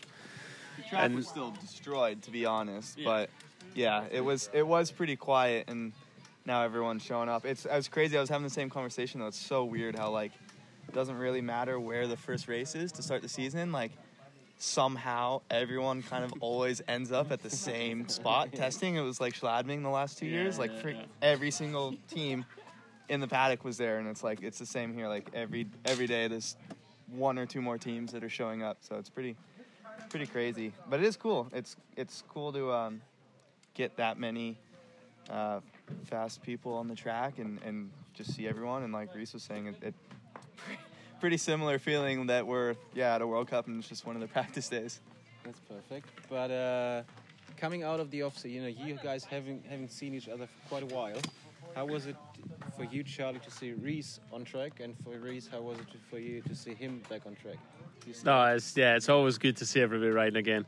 Especially, I mean, I keep saying, I keep hyping Cade. I feel like I'm Cade's hype man these days. But honest, I'd pay good money to just watch Cade ride a bike all day. He does some of the most ridiculous stuff.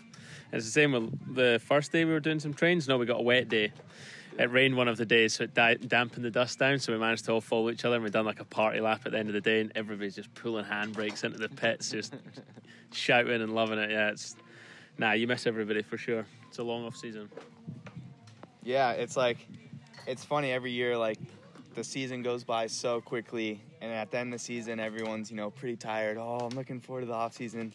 You go home for a bit, have some time off, and then you're like start getting antsy, and you're like, oh, when's everyone getting back together? So yeah, it seems like for the last like month, month and a half, Reece and I have just been messaging each other, just being like, man, can't wait to, can't wait to get back everything, and um, yeah, it's so good to hang out and ride together. Unfortunately, it was, I mean, good for testing, but unfortunately, we weren't really able to do any any actual riding together this week because you would just axe yourself immediately. Just basically just tape tape your goggles up because you cannot see anything anyways. I mean, but you got pretty close to me once. You, you definitely wanted to ride with me once. You, you, Charlie actually rode over the top of me yesterday. Rear-ended, clean up, rear-ended me. Insurance claim job. It was huge. It was a bit of a fender bender. Reece, Reece's Reece's brake lights were out, and I, I ran it in pretty hard. But yeah, it's good. It's awesome to be back together and just Sounds just hanging fun. out. Sounds, and sounds fun. it's cool, just like as a group, everyone. I mean, we've had so much to do these last six, five, six days, and everyone's just really motivated to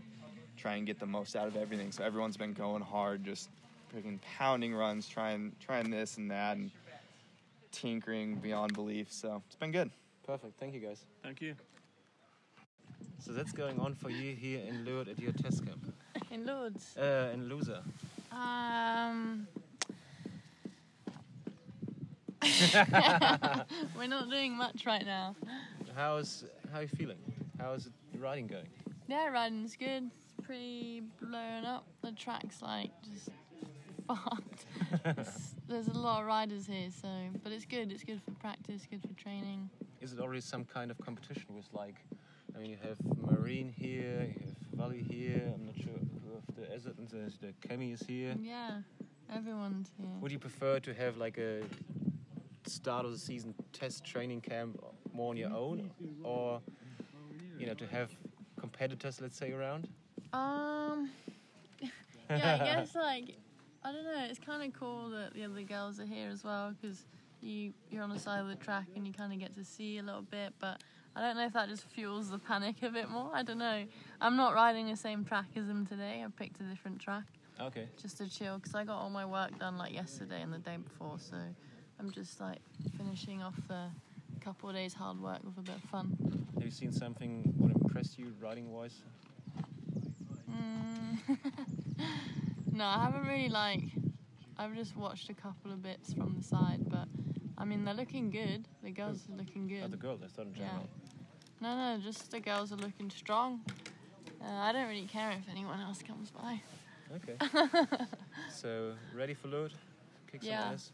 It'll be good to get a race in. That's why we're all here for Portugal at the weekend. But um, yeah, I feel I feel pretty ready already. So Ready. yeah, ready. ready already. Yeah, perfect. Thank you. How are you doing, Marine? I'm fine. I'm really happy to be back on my bike and enjoy and enjoy hanging out with my teammates. I did an MRI in late October that revealed a broken kneecap that was related to my injury in Leisure World Cup and explained the pain over the end of the season. I had to stop training and set up a recovery plan. But unfortunately, I had my back at training in early December and a broken vertebra delay again my winter program. I am now fully recovered and working hard to be back in shape feeling and I'm feeling super good at the moment. What could we expect from Lourdes? I'm super excited by Lourdes World Cup. It's on home soil and one of my favorite tracks. I did well last time we raced there for my first elite race. I will do my best to get a good result and hope a lot of people will come to watch and enjoy that very first 2022 World Cup in France. Chaos said you are absolutely on fire. Reece said it's absolutely entertaining to see you riding here. How do you feel about the ride that you're riding? Yeah, I'm, I'm happy with it. Feeling good. Feel um, feel. I don't know. I just feel like I'm ride, riding okay. Yeah. Okay, Like not not obviously okay, but like I don't want to toot my own horn, but I feel yeah. I don't feel shit. So we must Looks be doing you're something good. Yeah, I'm having fun. Always having fun, dude. Well, and not when I'm stressed, but yeah, yeah, yeah. No, I'm having fun. It's good. It's really So, good. Are you ready for the stress and load? Yeah. He's gonna pen it. Yeah, for sure. I'm ready for the stress and load. Um, hopefully, there will be no stress and it'll all go smoothly. But I don't think that will be the case. Will you? Are you trying to, you know, like we had it before, like your the fun part of your riding, if it's a skate park, the dirt jumps, or like just home trail shredding, uh, to adapt this to the to your racing, you know, to be more chilled and to enjoy it more and to not think too much and just like Yeah, definitely. I would like to do that, but when the racing comes, you're always going to get stressed. You're always going to want to do well. You're not going to be chilled out and sit back at the end of the day because you don't want. Yeah, you want to win. Yeah, yeah. We don't come here to come 10th or 20th. We come here to fucking win. Ooh, yes. Okay. Well, I think you're in it for the wrong reason if you don't want to win. That's a good one. I said I said that. I even said that in the other day. I was like, oh, I'd be happy to get top ten, and then the other day I was like, actually, no, fuck that. yeah. Why the fuck would I want a top ten? I want to win. And like, all these people are going to listen to this and be like, oh, this little fucker can't win, but No. I've, I'm going to try. Yeah. Uh, no, that's a good point. Yeah. So, um, is this also the goal for the? I know you stay for the race on the weekend, right? Yeah, yeah, yeah. Uh, um, see, Taruka, um, yeah, every national race you're always going to get smoked by some local hero. So I ain't, I don't have any goals for that. But World Cup You've for sure. My goals are set. Quite a big field here now. Yeah, there- there's a lot of people, but there's always going to be one of those local heroes going to come through and ruin your day. So, um, yeah, no, my, I have no expectation for Taruka. It's just a practice race for me. Um, So I won't be striving for Well, always striving for the top, but you know what I mean. I won't be. We'll as- I won't be angry for it. We'll see you at the podium in Lourdes. Yeah. Okay, perfect. Well, We'll no, see you at we, we try. We try. No, no, you know, you said it we before. try. No, we try. Okay. I said I'm trying. Okay. Okay. I, I see you at the podium in Lourdes. Yeah. Perfect. Thank you. Thank you. And because you're not going to be there, maybe speak a bit more free. Like, who do you have your money on? If you were forced to put some money on coming into the first race in Lourdes, I would say, like, if I was forced to to put my hand on one person to to win the first World Cup, um, I would honestly, it's a toss up, and it's maybe it's maybe not who you think it might be, um, but I honestly think it's. I want to give you one, but I'm going to give you two, and they're obviously both French because obviously no, no, there's a lot of give, Frenchies You can give as many as you want. yeah, so um, I really think Thibaut has got a bone to pick with last year, and I think he's going to come out swinging. Um, and another guy that obviously didn't race much last year in Amaury, um, we just saw he won the race um, in Portugal, I think it was um, last weekend, and he's obviously on form and can ride fast. So he's at a level where he's ready to win again. I think those two are a pretty safe bet that they will be one of the ones that win the first World Cup. Um, the reason why I didn't say Loris or Loic, um, personally, I think Lourdes is a very, I guess, gnarly track in terms of it's pretty slick. It might be pretty icy. They're pretty smart races in terms of the season and the overall. I don't think those two will be ready to push it enough to get the win at the first World Cup, and that's just kind of my personal thing. Um, I might eat my words here. Will hopefully we'll we'll see pretty soon. Um, but yeah, I think I honestly think like now that I'm sitting on the couch, I'm going to be watching it from home. Um, I've kind of got an unbiased uh, look at it. I'm actually really excited to see how the race goes and how it plans out. You know, as much as I'd love to be there racing, I'm actually really, really excited to watch it and and see where people qualify and where they where they come. And hopefully, by sitting back and watching it live and stuff, I can actually learn something. I don't know. We'll see.